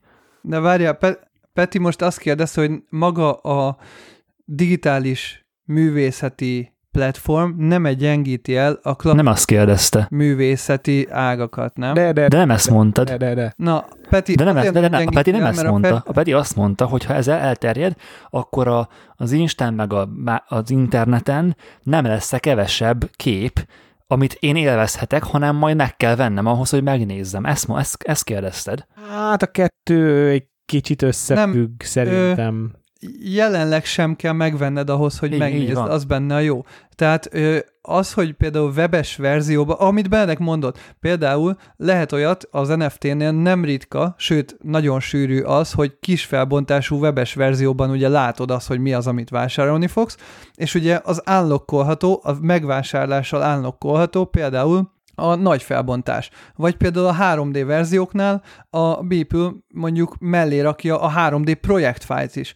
És ezek azok, amiket mondjuk, ahogy Benedek mondta, egy Magnum fotósnál is jelenleg meg tudod nézni webes formátumba, de ha megveszed NFT-ként a Alex Sotnak a fotóját mondjuk, akkor nagy felbontásban is megnézheted, amit senki más nem tud majd megcsinálni, csak és kizárólag te. És ha neked nem elég a webes felbontás, akkor meg kell venned. Kábor úgy beszélsz az egészről, mintha már lenne história, lenne kialakult szokásrendje, miközben nagyon Mert sok már van, bizony... azért ez már viszonylag megy egy ideje. Miközben nagyon sok bizonytalanságot is hallok a hangodban, tehát hogy még mindig vannak, vagy vannak dolgok, amik nem vagy biztos, meg nem tudjuk még, hogy hogy lesz. Mióta létezik ez a technológia, és mennyire elterjedt, és hol elterjedt? Azt hiszem 2017, vagy valami ilyesmi. Azt most pontosan nem tudom, hogy mióta létezik, viszont hát most a társadalmi elterjedtségéről, vagy a validáltságáról annyit, hogy a, akkor elmesélem, hogy a Beeple nevű grafikus az elmúlt 14 évben minden egyes nap kirakott egy grafikát, amit ő elkészített hobbiból, mint művész. Olyan, mint hogyha Benedek minden nap kiment volna streetfotózni, és egy darab képet kirakna az Instájára. 14 és éve 360 egy... projektet csinál a csávó. Azért az kemény. Igen. Grafikába. És egy fillért nem kapott kb. érte, és most ezt az első 14 évnyi anyagát, ami 5000 darab kép, ezt a Christie's nevű aukciós ház aukcióra bocsájtotta NFT-ként. Tehát kizárólag digitálisan ezt az első 5000 képét a Beeple-nek megveheted, megvehetted, és ez a Christie's, ez egy akkora aukciós ház, hogy hát az egyik legnagyobb, tehát náluk is van ö, Da Vinci, meg ilyen fotók, meg minden, vagy nem fotók, festmények. És 69 millió dollárért kelt el a Beeple-nek ez az 5000 darab képe, ez az első 5000 darab képe NFT-ként. Ez egy nagy vásárlás volt, valaki 69 millió dollárt fizetett érte. Ezáltal a Beeple-t jelenkorunk harmadik legértékesebb élő alkotójává tette. Tehát, hogy ez most eléggé validálta azt, hogy az NFT az mennyire elfogadott vagy nem, mert a művészvilágban ez most gyakorlatilag elismerést nyert ezzel a tranzakcióval, és még emellett ott van a 105 vagy nem tudom hány kiadott egy dolláros cucca, amik már ilyen 6-7-8-10 milliókért mennek a, a Beeple-től, tehát ő attól még pluszban még azokból is kapja folyamatosan ugye a százalékokat. Én, mint kezdő NFT-s művész, tehát tegyük fel, hogy most megjött a kedvem ehhez az egészhez, és végeztünk az adásfelvételet, és akkor bejutom a Google-be, hogy NFT, vagy látom, hogy felsoroltál pár ilyen oldalt, gondolom, mit lehet ezeket árulni. Hogy nem lesz ez ebből az, mint hogyha föltöltenék stockfotóra képeket, és amit öt éve meg sem senki. Ezt nem tudhatod bennek, mármint úgy értve, hogy természetesen ez most pont ez benne a jó, hogy mondhatjuk azt, hogy bárki számára nyitott. Tehát lesznek mindig rossz artistok, lesznek mindig felkapott artistok, lesznek mindig keresett, keresett emberek és keresetlen ö, művészek, lesznek éhező művészek és nagyon gazdag, túlértékelt művészek. Ez a normál művészi életben is így van, és ez a digitális világban sem változik sehogy. Neked ez annyiból előny, hogy ezek mint úgy fogd fel, mint egy múzeumi galéria és jelenleg a fizikai létvében a fotóidat egy múzeumi galériába igen nehéz lenne bejuttatni, itt viszont feltöltöd és bejutott a művészeti galériába, és ha valaki arra barangol, és meglátja a képedet a, a, abban az adott múzeumban, ami mondjuk az a weboldal, akkor meg is vásárolhatja. Ebbe a feltöltéshez... Azt annyira örülök, srácok. Már... Halljátok, most tényleg e, most robban csak fel az agyam, ne haragudj Benedek, hogy azok a művészek, akik akik éveken át csak maguknak és a, maguknak csinálták, és a saját szenvedélyüket éltették. És nem volt mögöttük igazi anyagi sikeresség szándéka. De nyilván meg a kivarták fejezni önmagukat. Ő, ők most igazából kurvára szíre léphetnek. Igen, hát kaptak így egy platformot, van, de van. pont ezt kérdeztem, hogy én a 8 éve gyűjtött streetfotós kollekciómat, hogy föltöltem egy ilyen helyre, akkor abba 99% esélye a kutya nem fog ránézni. Ez már általában promóció, hogy ki mekkora név, I, meg ki, igen. Ki, kire mekkora igény más, van. Tehát hát ez, igen, tehát figyelj, ez azt jelenti, hogy már eleve... Garantálom, eleve, Benedek, hogy... Eleve kell egy névnek lenned, val, nyilván nem, nem az NFT teritoriumában, hanem amúgy ismert, tehát ismertnek kell lenni a nevednek ahhoz, hogy jó eséllyel téged válasszanak e, egy vásárlás során. És azt akartam kérdezni az előbb. Hát most mekkora szintekről hát. beszélünk, tehát valakit ezer dollárra értékelnek, valakit meg 10 dollárra, és nyilván most ez mindenkinek a saját közönségétől függ. Tehát, hogy nyilván egy kisebb youtuber nem fogja tudni eladni a YouTube-ból kivágott klipjét NFT-ként, mint egy nagyobb YouTuber, bármint, hogy nem fogja tudni ugyanannyiért eladni. De garantálom, hogyha te kiadnád az életed első 5000 darab fotóját, ami, vagy az első 5000 street fotódat, és a saját platformodon, a saját követőid között ezt reklámozott, hogy ez NFT-ként elérhető akár a Tripodcast csoportba, és kiadsz neki egy árat, ami nem 100 milliárd forint, hanem valamennyi, akkor biztos lenne, de, de ugye pont az a lényeg, ennek az egésznek az benne a jó, az, ele, az elején kell jól beárazni, és utána pedig reménykedni ö, leginkább. Nem, ez a... mert pont az benne a jó, hogy egy dollár Azt mondom, hogy, hogy az elején olyan árat kell neki megszabni, ami, ami miatt valószínűleg megveszi valaki.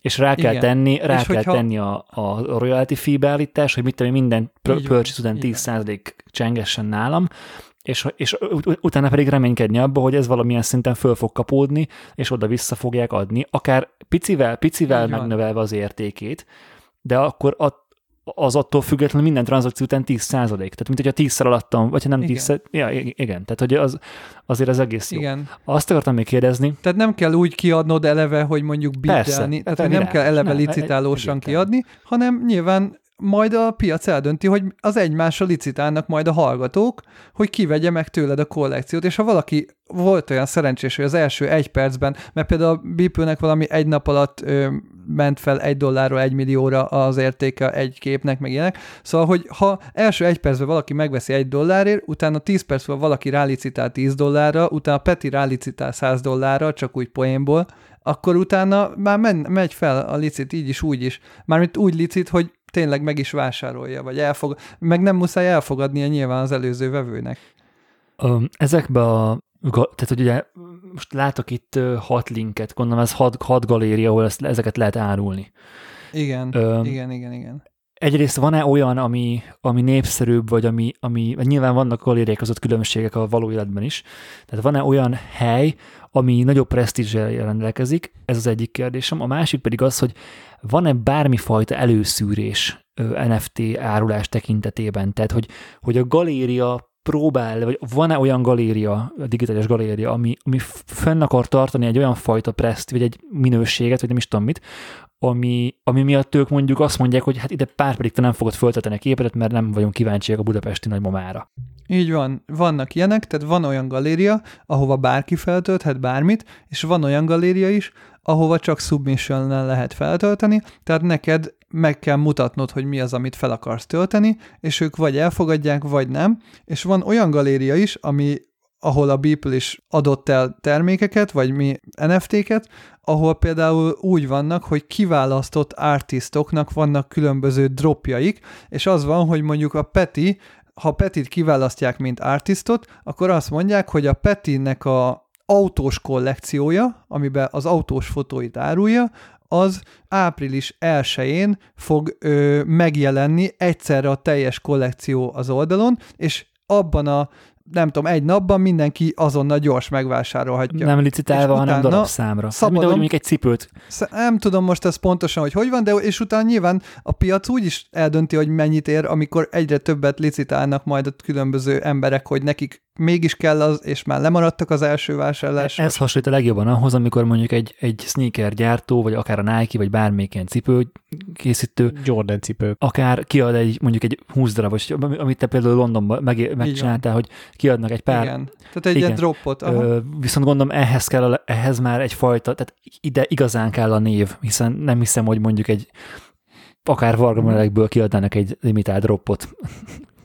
Hát meg ide kell az, hogy te, mint befektető, legyen piaci érzéket, hogy ez az ember, ez tehetséges, neki van jövője. Igen, igen, és, abszolút. És, és, meg, és meghitelezd a tehetségét azáltal, hogy megveszed a, a, a megveszed az első munkáit. Ezáltal, hogy megveszed az első munkáit, önbizalmat adsz neki, és megerősíted abban, hogy jó, amit csinál emiatt, jó lesz, amit csinál. És ez egy tök jó Igen, öngerjesztő folyamat. Ez nekem is nagyon, nagyon tetszik. Hát meg itt tényleg abban is van érték, hogy valamiből mondjuk az elsőt, vagy valamiből, tehát ugyanúgy, ahogy a Peti mondta, hogy nyilván például, hogyha most aukcióra bocsátják a leges-legelső valaha legyártott iPodot például, nyilván fog érni valamit, vagy azt mondják, hogy nem tudom, itt van Einsteinnek a szemüvege. És például Szemüveg. ebből kiindulva, akkor izé Steve Jobsnak a pulóvere, vagy valami, érted? Ö, tök mindegy, de az a lényeg, hogy ö, ugye a digitális világban ez ott mutatkozik meg, hogy például a Twitternek a CEO-ja, Jack Dorsey az első tweetjét árulja, és 2,5 millió dolláron áll a licit.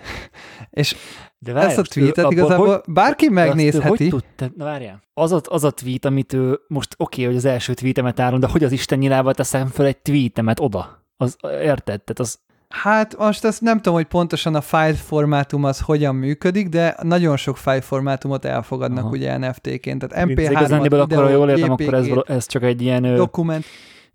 Nyilván az első tweetem, de hogy igazándiból az nem az első, nyilván nem az első tweetem, hanem annak egy másolata. Tehát, de hogy azt mondjuk el, hogy ez az első tweet. Tehát, hogy nem az, Hát ez most Ja, igen, nyilván ott tehát pontosan a- nem ezt tudom, a- ezt a- a, ezt a- dokumentációjában nyilván le van Meg írva. digitális állomány tekintetében, hogy melyik volt az első, főleg egy, egy olyan, ö, tehát a szerverről nem tud lemásolni ezt a bit halmazt, vagy a HTTP requestből nem tud kiszedni ezt a bit, érted? Ö, nem tudod, hogy milyen dokumentációkat ad hozzá egyébként, azt most nyilván én sem tudom hirtelen, ö, de biztos, hogy a licitnél le van írva részletesen, mert általában nyilván le kell írnia, hogy mi az, amit Ja, hogy- ja, te hogy- ja, állapolsz az NFT-vel, vagy igen. Tehát az is lehet, hogy hozzáadja a kódsort. A követ... Ö, az előbb volt, egy nagyon- volt, akartam kérdezni még kettőt, aztán elfelejtettem. Az egyik az az, hogy van-e ö, hazai képviselője ennek az NFT-nek, vagy tudsz-e olyanról esetleg, hogy itthon valami művész adott-e már el ilyet, vagy lehet-e bevenni akárkitől fotót, vagy bármit. Én csak belepörgettem a Facebookba, hogy kicsit így inf- gondoltam, hogy rákeresek, amíg beszéltek, és Fl- Flora Borsinak jön, jött szembe a, az aukciója 8944 dollárra áll egy képe. Igen. Ő, ő, E- Egyébként tök- tök ez, ez még az érdekes benne, hogy ugye nem is, kilen, tehát most például 9000 dolláron áll, hogy nem is dollárban van, hanem ugye 5 Ethereumért. Tehát, hogyha az Ethereum mondjuk bedől, akkor egyrészt, bed, egyrészt hát nem cseszheti, mert végül is akkor a következő árus, vagy a következő eladáson a következő ember majd többet kér érte, tehát annyira nem gáz, de ugye ha az Ethereum kilő, akkor ugye automatikusan a jelenlegi tulajdonosnak valójában többet fog érni az a mostani vásárlása. Hát ez én igazándiból megveszem egyszerre öt- fektetsz be kriptóba és műtárgyba is. És, a, Ez- és ez az gyakorlatilag ez a next is, mert az level. alkotónak is megy a pénz. És még az alkotónak is megy a pénz, tehát, és, és nyilván bízol benne, hogy az alkotó egyre minőségibb és drágább színvonalú alkotásokat fog kiadni, ezáltal a, te korábbi vásárlásodnak az értéke azért fog nőni, mert nyilván a színvonala is nőtt az alkotónak. Másik kérdésem, ami az előbb volt, és közben eszembe jutott, hogy megtehetem-e azt, mint éppen aktuális tulajdonos. Tehát most a Flórának megveszem ezt a képét, és én tudom-e úgy továbbadni ezt a fájlt, hogy én is teszek rá egy, egy százalékos kepet, hogy ha, ha, hogyha én eladom azt valakinek, és ő továbbadja, akkor ne csak a Flórának csöngjen a kassa, hanem nekem is csöngjen a kassa.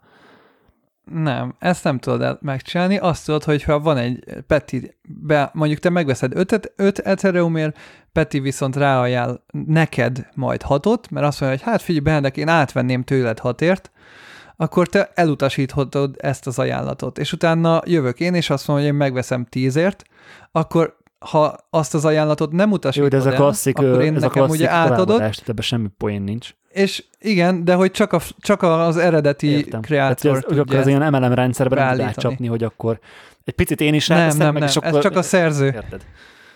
Csak a szerző, igen, a szerzőhöz jut Ez, el. ez amúgy, ez, Ez a, amúgy a tök, tulajdonos, meg, igen. Ja, ja, ja. Ez ilyen szempontból egyébként elég jó. És kérdezted, Peti, hogy mióta van ez? A 2020-ban, tehát a tavalyi évben, ami még egy gyenge év volt, mert ugye februártól robbant be nagyon az Ethereum, 2020-ban 120 millió dollárnyi kriptoárt cserélt gazdát. Tehát, hogy 120 millió dollár forgott át ezen az egészen, és hát most így a január és február között nagyon meg, meg, meg, megnőtt egyébként a, az egész. Például a, megjelentek ezek a kriptopánkok, nem tudom, tudjátok-e, vagy nem tudom, ismeritek-e, ha rá, rákeres erre, hogy kriptopánk, ami még nagyobb, du- nagyon durva, Szerintem hogy ezt van az adást csávó- nem fogja elbírni a kriptopánkokat, ezt majd a következő adásban fejtsd ki, Gábor, létszi, mert már így is. De, de várj, ez annyi a lényege, hogy itt már nem is az van, hogy úgymond kézzel csinálod a digitális alkotást, hanem a csávó konkrétan csinált egy algoritmust, ami automatikusan generál random pixel art arcokat, és ebből jelenleg tízezer darab. Nem a, ezt És, láthattam a negatív feedbackes YouTube-ba. Ö, Azt nem, nem néztem meg a videót, csak láttam egy ilyen thumbnail, de lehet, akkor az más. Na mindegy, de jelenleg ott tartunk, hogy 80 millió dollár értékben adtak el kriptopánkokat. Tehát, hogy 80 millió dollárért emberek vettek pixel ártokat, amiket egy random gép generált, random pixel arcok, és így azért, mert hogy nyilván azt feltételezik, hogy ezeknek az értéke felmegy, és egyébként az a durva, hogy fel is ment, mert eredetileg olcsón megveszed, és a sok hülye konkrétan megveszi aztán drágábbat, drágábba, és ezzel te pénzt tudsz keresni. Nagyon durván. Én igazán egy kérdésem maradt, hogy mikor jön a meteor. Tehát, hogy Szerintem következő lépés az már tényleg ennek, ennek kéne, logikusan ennek kéne lennie, hogy így elpusztulunk, mert hogy ez már... Többször utaltatok rá mindketten, hogy a sok hülye, akik megveszik. De hogy ez nem kurva jó dolog? De ne, ne érts félre. Szerintem ez zsen, zseniális. Tehát, hogy én, én magamról nem tudnám elképzelni, tehát, hogy még én, nem vagyok egy, nem, vagy nem tartom magam még öregnek nyilván, hát 29 éves ezek nyáron, tehát nem, de hogy az én ö, értékrendemben nem férne az bele, hogy én dollármilliókat költsek digitális bármire. Hiszen Miért? tudom, a, hát azért, mert Pedig pont ugyanakkor értéke van egy digitális művészeti alkotásnak, mint egy nor- ugyannyi Más az energiát eszköz, amin fektetett elkészül. bele, hogy megtanulja. Persze. Mm, Most az, hogy egy iPad-en rajzolsz, Pont vagy egy fotósként festményt mondod ezt, rajzolsz, nagyon nem fura. A, de nem, azért mondom ezt, hiszen addig, amíg mondjuk egy eredeti kertész nyomatot, mondjuk, vagy egy eredeti, Hát de te pont ez egy, az, er, hogy a egy eredeti moné, nyoma, egy eredeti moné festményt megveszek, kirakom a hálószobámba a francia ágyam fölé, és akkor az ott van, és azt senki más nem tudja meglátni er- eredetiében, csak én. Viszont, nem hogyha, lény, viszont Oké, hogyha megveszek egy fájlt, az a fájl, az simán tud létezni ugyanolyan, ugyanúgy máshol. De te vagy a tulajdonos. Tudom, csak nekem a maga a tulajdonosa az nem ér annyit, hogy milliókat költsek rá. Ez a lényeg a Oké, oké, kérdezem. dolognak. És ez miért ér, De ez csak magam- nem de- láthatja? De ez miért, ez miért ér? Én egyébként Nem nem, a- nem a- itt világban. itt se ez azt- a itt se azt gond-. De itt lá- se, de itt se pont- az, de itt se az volt a lényeg, hogy, hogy ő más nem láthatja, hanem az eredeti, amit a csávó a saját kezével festett, az nálam van. Mert az egy fizikai értéket tudok mellé tenni. És nekem itt, itt burul meg a, a, a, az értékrendbe az egész, hogy ez a festmény nem attól értékes, hogy egy van belőle, hanem hogy az ember készítette, és teljesen mindegy, hogy fe, ecsettel festette vászorra, vagy fényképezővel fest, készítette a, hüve, a mutatója Vagy lenyomásával. vakomtáblával. a tudás, az a, az a 20-30 év tudás, amit belerakott a kutatómunka, az agyműködése, az, az inspirációi, a, nem ért, de még mindig nem érted, Peti. Hát persze, hogy nem. Ez én, a nem, én, nem, nem, én nem, nem akarom elismerni a csávót. Tehát mármint, hogy a, a digitális művészt. Hát, mégiscsak különbség. Nekem az a bajom vele- Egyiket megvennéd, a másikat nem. Nem, nekem az a bajom vele, hogy míg egy fizikai ö, műtárgyból ténylegesen egy darab tud létezni, addig egy digitálisból tud még egy ugyanolyan létezni. És ezt most válasszuk attól félre, hogy mit értékelek, mennyire jó az, egész, meg hogy tök, nyilván egyetértek vele, hogy ez tök jó, meg tök előrehaladó dolog, meg hogy végre tényleg van ennek egy platformja, csak mint ember, mint Varga Benedek, nem tudom ezt az értékrendembe beilleszteni, hogy én dollármilliókat költsek egy digitális valamire, amiből meg tudok venni, le tudok tölteni adott esetben a netről ugyanazt. Bocs, az Vagy, vagy például, Festményből is de az nem lesz ugyanaz. Hát benne. ne viccelj már. Hát Hát, Meg de a digitálisnál is ugyanúgy vannak másolatok, és nem lesz ugyanaz. Tehát a festményből is vannak, ami- amikor Akkor máshogy másolják mondom. le, hogy pontosan olyan, más, mint az akkor más, még, még, még egy más fajta képen mondom, ugyanúgy tudom megnézni az, eredeti, eredetit is, meg, meg a másolatot is. Tehát, hogyha fölmegyek most erre, amit, amit belinkeltetek a, a Flórának a, a, a, ebbe a halas ö, Fighting Fish cinema, cinemagráfba, ha megnyitom, akkor ezt, a, ezt, a, ezt az animációt, ezt full screenbe, minden további nélkül, halál jó felbontásba tudom élvezni. És nekem semmivel nincs kisebb élményem ezáltal, mint hogyha megvenném, és enyém lenne az eredeti. Tehát, mint fogyasztó, ugyan, ugyanazt látom. Míg mondjuk egy Monet festménynél nem ugyanazt van- látom, hogyha megveszem az eredeti festményt, vagy egy printet róla, vagy egy posztert róla, érted? Oké, okay, de Benedek, tegyük hozzá, hogy a legtöbb modern művészeti alkotásnál, meg egyébként a festményeknél is, amikor van egy nagy galéria, és a Monet festményről mondjuk, ha szó van, azt a Monet festményt eladják, és az bent marad a galériában. Tudom, tudom. És azt nem adják ki. Tehát az emberek ugyanúgy oda mehetnek, és ugyanúgy megnézhetik, és oda van írva alá, hogy te vagy a tulajdonosa. Tehát azt te nem tudod hazavinni a, az ágyat fölé, hanem ugyanúgy, mint ahogy most a digitális verziót, mindenki megnézheti, minden probléma nélkül, pont ugyanúgy, mint ahogy a tulajdonos megnézheti, de valaki, egy művészeti vásárló, egy art buyer, bement, és azt mondta a galériának, hogy ezt én akarom tulajdonolni, és ez innentől hozzám tartozzon, még akkor is, ha pontosan ugyanúgy tudom ezt a festményt fogyasztani, mint az összes látogató, aki kifizeti a jegyet a múzeumban. Nekem azért, igen, ez is baromi jó. Nekem azért Egyébként ez egy jó hasonlat volt. de nekem azért is érdekes, hogy miért nem hogy, hogy miért nem fogadod ennek a létjogosultságát. Te voltál az első, aki Hát hangosan nem érted, mondtad, hogy nem tegyük érted, nem érted. Tehát én abszolút támogatom ezt, Azt és mondtad, tök hogy király. te nem vennél ilyet. De mégis Én, te mint ve- mondtál, én eladni el, minden további te mondtad, hogy tegyük ki NFT-be az adást. Tehát De nem vennél, vennék te adást, hanem szeretnéd, kitenném. De az, fizetne te, az egy tök más oldal. Én nem akarok gyűjtő lenni, én nem, én, én nem kriptózok, én nem tőzsdézek, mert én ezekben nem érzem magam Kicsit- komfortosnak, vagy otthonosnak. Ez kicsit olyan, De- de, de amikor elad- a Fordnak de- a vezérigazgató azt mondja, én ilyen szarokkal nem járok. Ez És nem igaz. Mercivel jár. Attól, hogy, attól, ez egy, egyáltalán ez nem, igaz. Attól, hogy te egy jó fotós, vagy egy híres, jó művész vagy, neked nem kell art kollektornak lenned. Az teljesen külön szakma. Te, te eladsz Igen. valamit, te, te előállítod az eladandót, valaki meg azzal kereskedik, hogy megveszi és, és árulja és gyűjti. Az két Nem. külön lap szerintem. Igen, Igen, de várjál, be ennek azt mondod, hogy oké, okay, nem akarsz sokat ö, fizetni mondjuk egy ilyen digitális valamiért, de például ha Peti kirakná a, a teljes életművét NFT-ként úgy, hogy egy-egy fotót mindegyiket meg lehet vásárolni egy dollárért. nem Abból vennél vennék, egy persze, hogy vennék, Mondjuk, mert az a Peti. Na, akkor csak De vennél. nem, nem ő. Tehát van egy lélektani határ, ami fölött nyilván nem venném meg. Hát de, de most is azért vennél, mert az a Petié. És itt is azért vennéd, mert az a Borsi Flóráé, csak valaki nagyobb összegekkel dobálózik. Itt, itt Ért, Igen. Srácok, én értem a mögött a filozófiát, meg, meg azt, hogy valaki erre miért költ. Nem kell ezt nekem megmagyarázni. Én annyit mondtam, hogy nekem van egy igen alacsony limitje a lélektani határnak, ami fölött én ezt nem venném meg, és ennyi. olyan, mint hogy van, aki csak a Mekibe vesz sajburgert, és nem költ kézműves burgerre. Peti, most ne, ne Nem, kezdjünk ez el már- licitálni, hogy kinek Nyilván. van drága vonalok fényképezőgépe, mert igen, hamar, hamar alul maradnál. Na látod, na látod.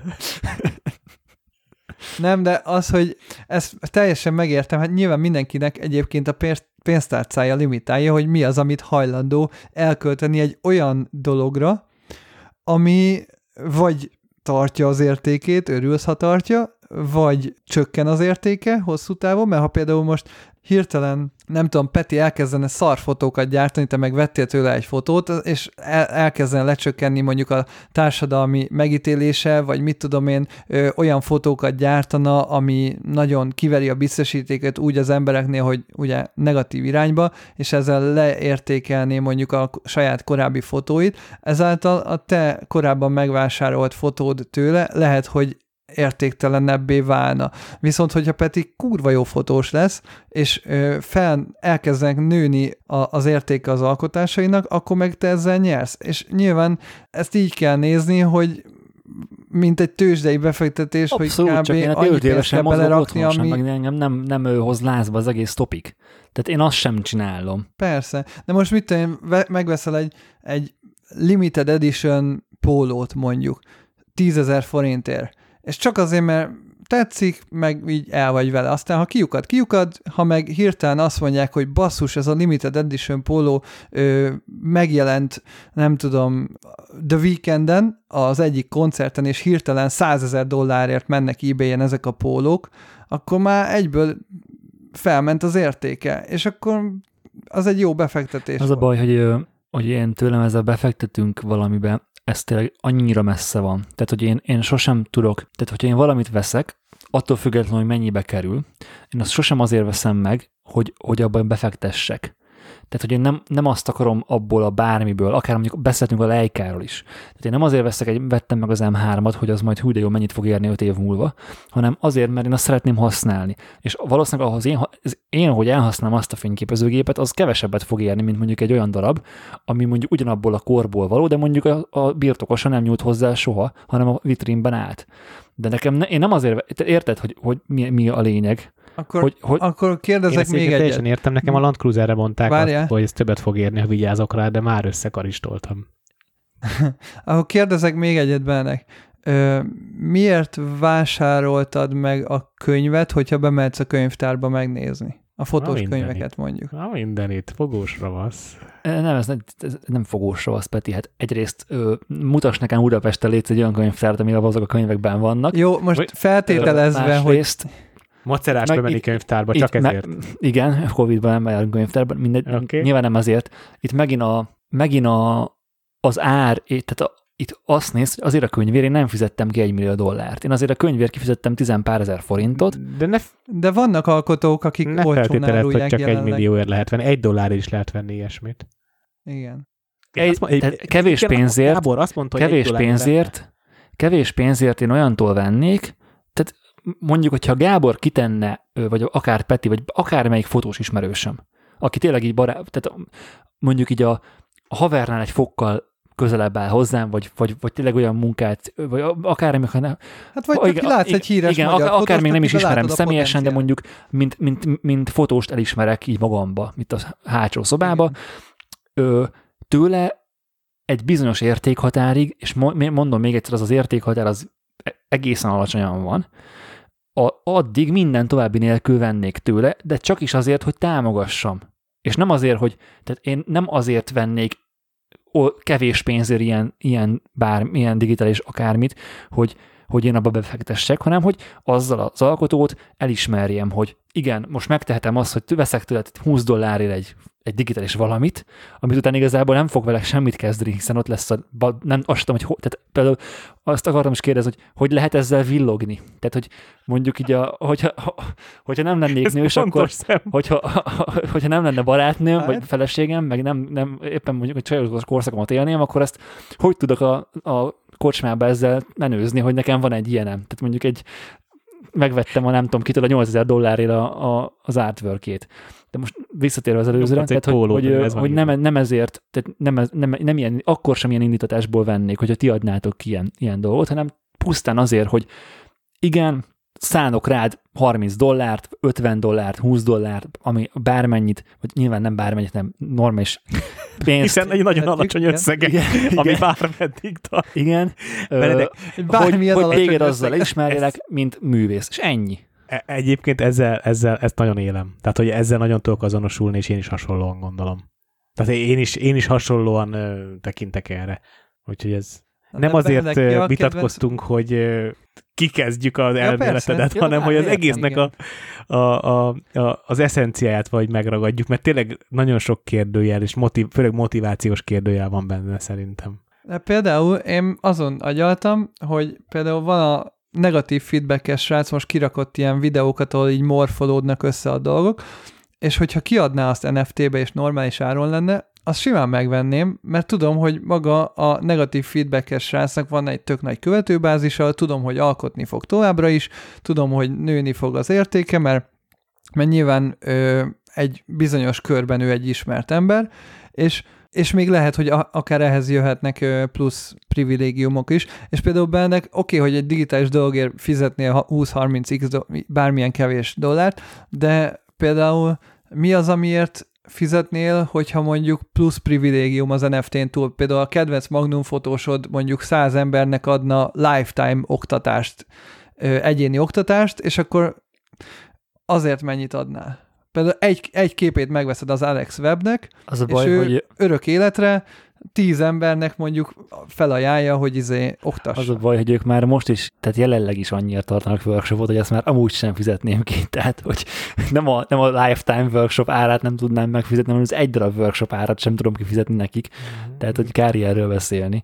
Mondjuk itt lehet, itt lenne a remek lehetőség pár dollárért megszerezni ezt. De hát a pár dollárira mindenképp, egy nyilván. Igen, de lehet, hogy pár dollárért megszereznéd, és utána kapsz egy sokkal elhivatottabb, nagyon gazdag street fotóstól, akinek nagyon kell lesz, hogy neki legyen lehetősége tanulni az Alex Webtől, kapsz egy ajánlatot 100 ezer dollárért, hogy átvegye tőled ezt a lehetőséget. Mert te megvetted az elején egy dollárért, és utána Hát Alex? Webtől persze, 75 éves a csávot. Mit? Ja, jó, oké. Mit tanít az a... Akkor, Jó. okos, okos, nagyon okos.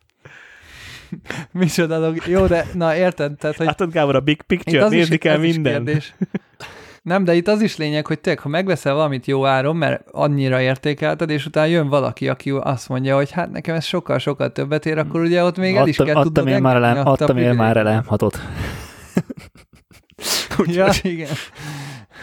Mondjuk azt azóta is márom. Én amúgy sokat gondolkodtam azon, hogyha például egy tripodcast-es NFT-t kiadnánk, ahhoz milyen privilégiumokat Semmit. tudnánk Én, én, én pu- tehát, hogy most gondolkoztatom hangosan, aztán majd ebből valamit megcsinálunk.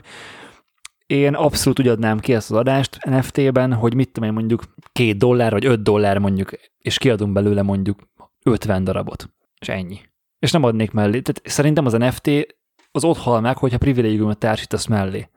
Hiszen akkor már nem igazándiból nem azt a digitális valamit értékesíted, és nem az, nem az lesz az érték, hanem a mellé társított valami az a cipő, az a koncertjegy, az az örökoktatás, az a nem tudom mi. És az, akkor igazándiból azt adott tovább, nem az, nem, az csak a, igazándiból az NFT ilyenkor egy blokká válik, hogy, mint, hogy a, mint, hogyha, mint hogyha tényleg a, a pénztárgép blokkot megkapnád, hogy itt van, ezzel tud igazolni, vagy a számlát, hogy ezzel tud igazolni, hogy az, hogy az nálad van. I- értelek, ugyanakkor meg azt gondolom, hogy az NFT az lehetőség arra a művésznek, hogy csinálja, amit akar. De és privilégium nélkül tudja tenni. Meg tudja tenni, viszont ez egy ilyen, hát ez egy valódi értéktársítás tud lenni. Mert minél érdekesebb Például hosszú távon, várjál, minél érdekesebb hosszabb távon, amit csinálunk, annál érdekesebb lesz mondjuk egy találkozó velünk. És lehet, hogy most a kutya Igen. sem akar velünk találkozni, és tök jól el vannak a hallgatók izé, Tripodcast tali nélkül. Pont ezért jelenti azt, hogy az early adopterek, azok, ha belefektetnek a korai követőit belét fektetnek, akkor ők is ezzel ö, nyernek. Mert azzal, hogy korá, korai befektetők lettek. Tehát korábban a, mind, azt is mondták így példaként, hogy va, ismeritek azt az érzést, amikor te fel, megtaláltál egy ö, zenekart, vagy egy bandát, és az első albumánál megtaláltad, amikor még nem nagyon voltak népszerűek, és te már azóta követed őket, meg voltál koncertjükön. Igen, igen és utána, amikor hirtelen felrobbannak, és Spotify top 10-be benne vannak, és már 100 millióan vannak a, a, a koncertjeiken, akkor te így mutogatod, hogy aha, nekem 10 évvel ezelőttről van egy koncertjegyem, hogy én már akkor is ott voltam, és nem ér semmit igazából, mert hogy te már az elejétől kezdve követted őket, az a fizikai világban mondjuk nem ér semmit, viszont az NFT-nél ér plusz dolgot az, hogy már az elejétől kezdve szupportálod azt, a, azt az előadót. Azt a privilégiumot, ezt, tehát az a baj ezzel, hogy ez betartatlan.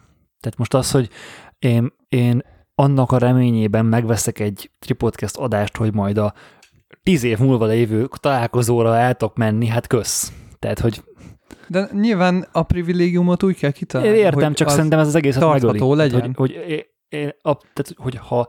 Meg lehet egyszerű, nem kell az okay, persze, az lenni okay. a privilégium. De szerintem a digitális mű, műtárgy az, az önmagában az érték, és én nem, tehát hogy szerintem hülyeség lehet. mellé tenni mást. Vagy például vannak olyan műsorok, ahol szavazati jogot adnak a, annak a belső NFT vásárlókörnek, hogy a témákat szavazhassanak meg. És javasolhatnak témákat, és mondjuk csak az javasolhat témát, aki vásárolt NFT-t adta az adott Na, hát alkotótól. Csak az küldhet hallgató üzenetet, aki vásárol NFT-t tőlünk. Hát nagy a tolongás, az kell, hogy Igen, nagy, nagy ezért van ilyen kevés. vagy, vagy csak az posztolhat a, a community-be mezős fotót, nem tudom. Hát ugye nyilván kis ö, alkotóként ez nehéz. Tehát, hogy kis alkotóként Remélem, a lakjelni fog venni inkább a... Úgyhogy csak az posztolt. Mert nyilván kakasok vagyunk egy kis szemétdombon, tehát ez, ez itt nem, nem itt érdekes. Nem, nem. Nyilván. Minden, minden jó, gond, jó gondolat kísérlet. Viszont, viszont a big picture-ben viszont nagyon érdekes, így az összes internetes social médiát, meg az alkotókat, meg mindent látva. Az influencereknek egy újabb És lépcső? Persze, ez abszolút az, egy újabb lépcső az influencereknek. Egyébként például ott, ott is indult be most az az egész nagy beszélgetés februárban, hogy Logan Paul adott el ilyen GIF-ben animált kártyákat, ahogy, amin ő van rajta. Istenem. 2000, 3000, da, várjál, 3000 darabot release belőle, ebből az első, nem tudom, héten eladott 2500-at, és ezzel keresett 5 millió dollárt. Ez tényleg az, amikor volt ez a régi mondás, hogy csak pénzzel lehet igazán pénzt csinálni. És itt Hát mert eleve ismert van, emberek. Van, és a hírnév Igen. itt most olyan multiplikátorként lép fel, hogy az valami elképesztő. Igen. És ráadásul egymásra hát, hatnak. Az, hogy a rajongók Tehát... fizetni akarnak, meg tudják, hogy egyébként ez a csávó, ez, ez a következő tíz évben is ennek a sok millió embernek fog alkotni, és még multi, tényleg megszorzódik igazából a, a követőinek a száma ezáltal, ha most például én hozzájutottam volna az eredeti első Logan Paul kártyákhoz, lehet, hogy vettem volna, mert tudom, hogy egy év múlva tízszeres áron el tudom adni. Tehát csomószor akár csak ilyen spekuláns befektetői célzattal is egyébként csomóan vesznek. Meg gondolj csak abba bele, hogy dolgokat. önmagában az milyen hírérték, hogy fölment a kártya értéke, emiatt többen hallgatják, ezért, ezért egymásra hatnak ezek a hat, el, elképesztő. Ehhez Nagyon képest, durva. Vagy ehhez képest az, hogy Elon Musk twitter valamit, és megugrik valaminek az értéke, ez ehhez képest szinte csak homokozóban a kicsi vár, homokvár. Egyébként állítólag Elon Musk meg jó pár ilyen milliárdos is ö, befe- befektettek már NFT-be, vásároltak, meg ugye a Gary Vaynerchuk, aki az egyik legnagyobb ilyen ö, social media gurunak mondják, meg ugye tényleg egy ilyen nagyon nagy úttörő, meg megmondó ember, ő nagyon mondta, hogy nagyon az NFT-k mellett van, mert ugye ő alapból baseball kártyákkal kezdte a, az egész biznisz életét, és ugye ez gyakorlatilag a digitális baseball kártya, mondhatjuk így, és nagyon hisz abban, hogy hatalmas pénzek fognak gazdát cserélni. Főleg egyébként most, hogy, hogy az elején vagyunk, és senki nem tudja, hogy mi mennyit ér. Tehát még most ott vagyunk, hogy Wide Wide West van, és csomó olyan alkotás van, hogy ilyen no alkotók kiraknak egy Elon Musk képet bitcoinnal a szemébe, most csak mondtam valamit, és csak a hype miatt, hogy az emberek szeretik a bitcoin, meg szeretik Elon Muskot, megveszik ezt a, ezt a grafikát, és csak így a semmiért, azért, mert hogy így ő van rajta, de és csomó ilyen hype dolog is van, hogy tényleg nem csak az, hogy híresség adhat el, de nagyon sok olyan alkotást is adnak el magas összegekért, amiken mondjuk híres emberek vannak, mit tudom én, egy Michael Jordan festményt, vagy ilyesmi. Tehát, hogy Michael Jordan megfestette egy no festő, és akkor ezt így lefényképezte, és NFT-ként eladta, és mit tudom én, 8 vagy 10 ethereumért, vagy ilyesmiért. És akkor igazából csomó ilyen van, hogy igazából csak a hype hajtja ezt az egészet, hogy celeb van a képen, vagy valami ilyesmi. Így végighallgatva Gábor a beszámolódott az NFT-ről, hát nem, kell, nem lett kevesebb VDF a fejemben. A maga a kezdeményezés az abszolút szerintem tök jó, és hogy főleg azt tetszik benne, hogy ami, ami, a szeme, ami miatt a szememben több lesz ez, mint egy egyszerű stockfotó, vagy egy egyszerű ilyen online letölthető, mert eddig is voltak ilyenek ilyen online galériák, ahol meg tudtad venni a digitális fájt pár dollárért, vagy pár tíz, vagy pár száz dollárért. Azért több ez, hiszen visszakövethető a tulajdonosi lánc és az alkotó is. És az pedig, hogy az alkotó százalékot tud levenni magának automatikusan az eladások után, az pedig tényleg zseniális. Tehát, hogy ez, ez a digitális alkotókat na, abszolút támogatja. Viszont azt a részét, hogy emberek 8 bites macskákért 16 ezer dollárokat fizetnek, most az előbb találtam egy ilyet, tehát ez, számomra ez felfog. Tehát én, de ez nyilván a befektetői vénem hiányából adódóan nem értem ezt az egészet. Ö, É, úgy csinálsz, mi, mintha nem álltak volna az emberek sorba a lockdown utolsó szabad vásárlási napján azt Louis Vuitton értettem. társakat. Azt sem értettem. Szóval a hülyeség az nem most kezdődött el ezzel. Ez szerintem is egy, egy kurva jó lehetőség, és utaltál már, hogy csapodjon be a meteor, igen, sok oka van a meteornak, hogy becsapodjon a földbe. Nem biztos, hogy ez lesz De az. nem, de nem az beszél belőlünk, hogy túl öregek vagyunk, mert egyébként Nem, ez, nem, ez nem az öregség, átlagos- Gábor, ez nem az öregség. úgy- de én vár- vagyok a legöregebb, értve, hogy- és én kibaszott lelkes vagyok. Tehát úgy, úgy értve, csak úgy, úgy mondom, hogy egyébként a, ha körülnézünk a mi életünkben, ahogy felnőttünk, egyre több és több és több dolog válik digitálissá. Gábor, értsd már meg, hogy nem az zavar, hogy digitális. Örülök, imá, imádom az ötletet, és indokolatlanul lelkes vagyok azért, hogy majd ebből fogom megkeresni a következő lejkemnek az árát. Nyilván nem fog ez összejönni, de attól függetlenül most még az első, letesszük a telefont, és még 5 percig ezt fogom érezni.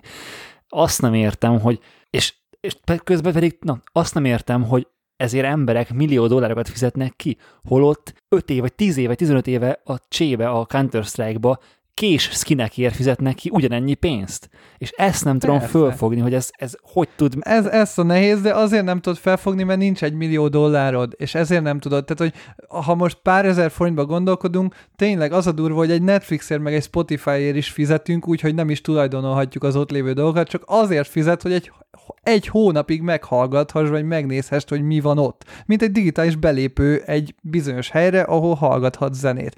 És ez ugyanez. És itt ráadásul az a durva, hogy azért fizetsz, hogy örök életedre a tulajdonosa legyél egy bizonyos digitális tartalomnak, és nyilván valakinek ez akinek 100 millió dollárja van, annak megér egy millió dollárt, nyilván akinek 100 ezer forintja van, annak nem ér meg egy millió dollárt, mert nem tudod kifizetni.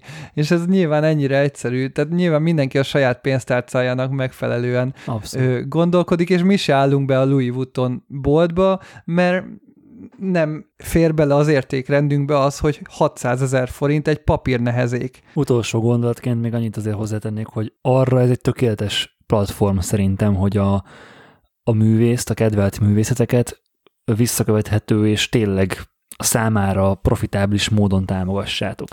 És tényleg ez egy, ez egy olyan, itt ténylegesen nem egy, nem egy V-transfer linket fogtok megkapni azután, hogy átküldtetek neki 5 dollárt vagy 10 dollárt, hanem tényleg valamilyen szinten ténylegesen a nevetekhez köthető az a dolog. Még hogyha ez ilyen kicsit megfoghatatlan is. Mondjuk én még mindig nem értem, mit fogok kapni ezért, de mármint, hogy nem értem a technológia működését, mert nem értem, hogy mi lesz a számítógépben, lesz egy file, vagy és ne, hát a weboldalon, weboldalon, tehát ezt úgy kell, az a baj, hogy ezt megint, megint ne, ne, ne, ne ez a bele. harmadik lezárás lesz. Ne, ne, ne, ne menjünk bele. Úgy képzeld, mint a, Gá- a legjobb példa, mint a Gábor mondott, hogy ezekre a weboldalakra úgy tekints, mint egy galériára, mint hogy bemennél a Louvre-ba. És ott a Louvre-ba ott van, oda van írva, hogy ezt a festményt, ezt XY ö, birtokolja, és köszönjük szépen neki, hogy kitehettük a falra.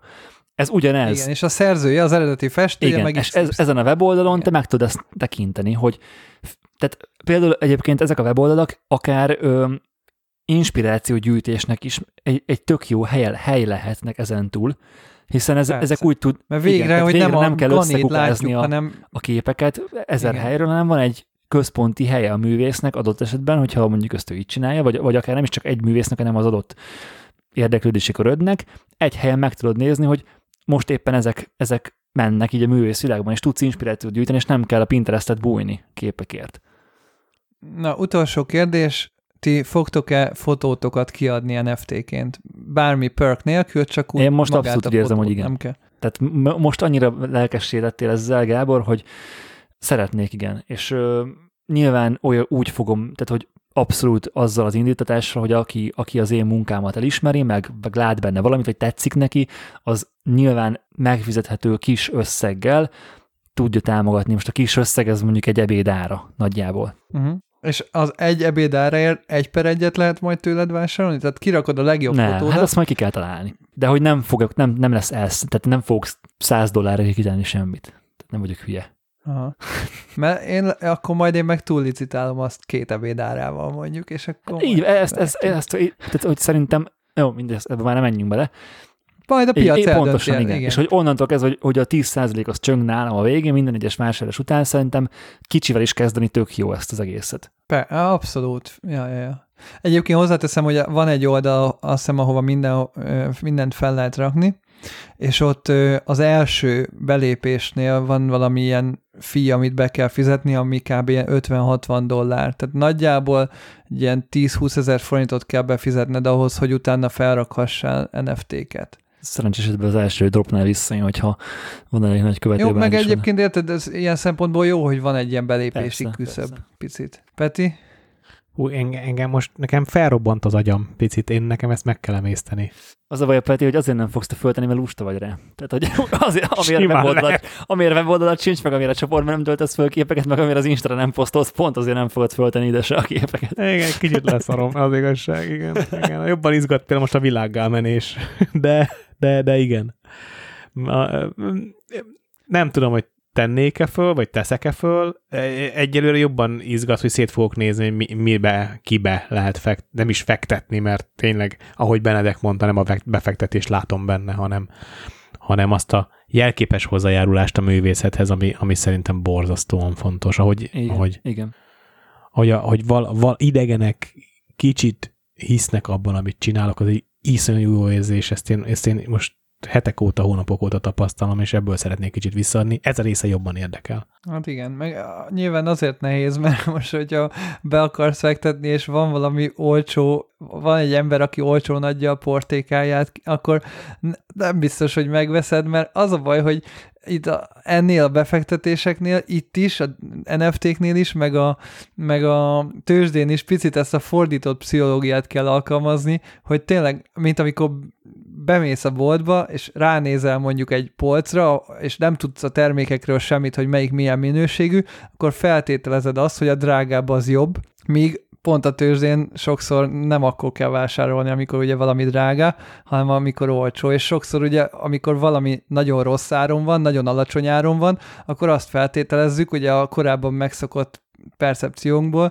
hogy hát ez most nagyon olcsó, akkor biztos nem ér semmit és emiatt nem vásároljuk meg. Majd amikor felmegy, akkor meg már azért nem vásároljuk meg, mert ú, hát ez túl drága, nekem erre nincs pénzem. És emiatt egy ilyen végtelen ciklus van.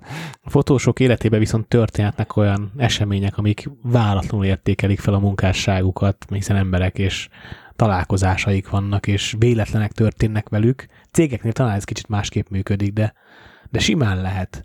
Hát Simán lehet, hogy egy fotós, aki lehet, ma, ma, csak, ma csak alkot magának, holnap, holnap letesz valami rendkívül az asztalra. De mondom, ezt szerintem továbbra sem befektetési célzattal kell nézni, hanem, hanem, ja. hanem őszinte szívből, eh, ez a srác, ez kurva, ez a csaj, ez kurva jót csinál. Igen, azért fotósként már látod, hogy ki az, aki jó fotós. Tehát ha lennének mondjuk ö, olyan oldalak, ahol több fotót látunk, mert fotót is jobban árulnának az emberek, akkor azért egyre jobban meg lehet mondani sok év tapasztalatából, hogy ki az, aki jónak tűnik, meg ki az, aki nem, és akkor hát ha, hát, ha ki lehet fogni egy-egy jót. Minden esetre Gábor, kösz a témaválasztást, igazán agyrobbantó volt. Na jó pihenés ezután mindenkinek. Eheti adásunkat a Nikon, a Tripont és a Manfrotto támogatta. Köszönjük, hogy minket hallgattatok. Ha még nem csatlakoztatok, akkor csatlakozzatok a Tripodcast Community csoporthoz, mert ott tudjátok majd megtekinteni Petinek a, az autós képeit, meg Benedeknek a túrázós képeit. Meg ott fogjátok tudni ezt az adást megvásárolni NFT-ben is. Oda lesz betéve a link.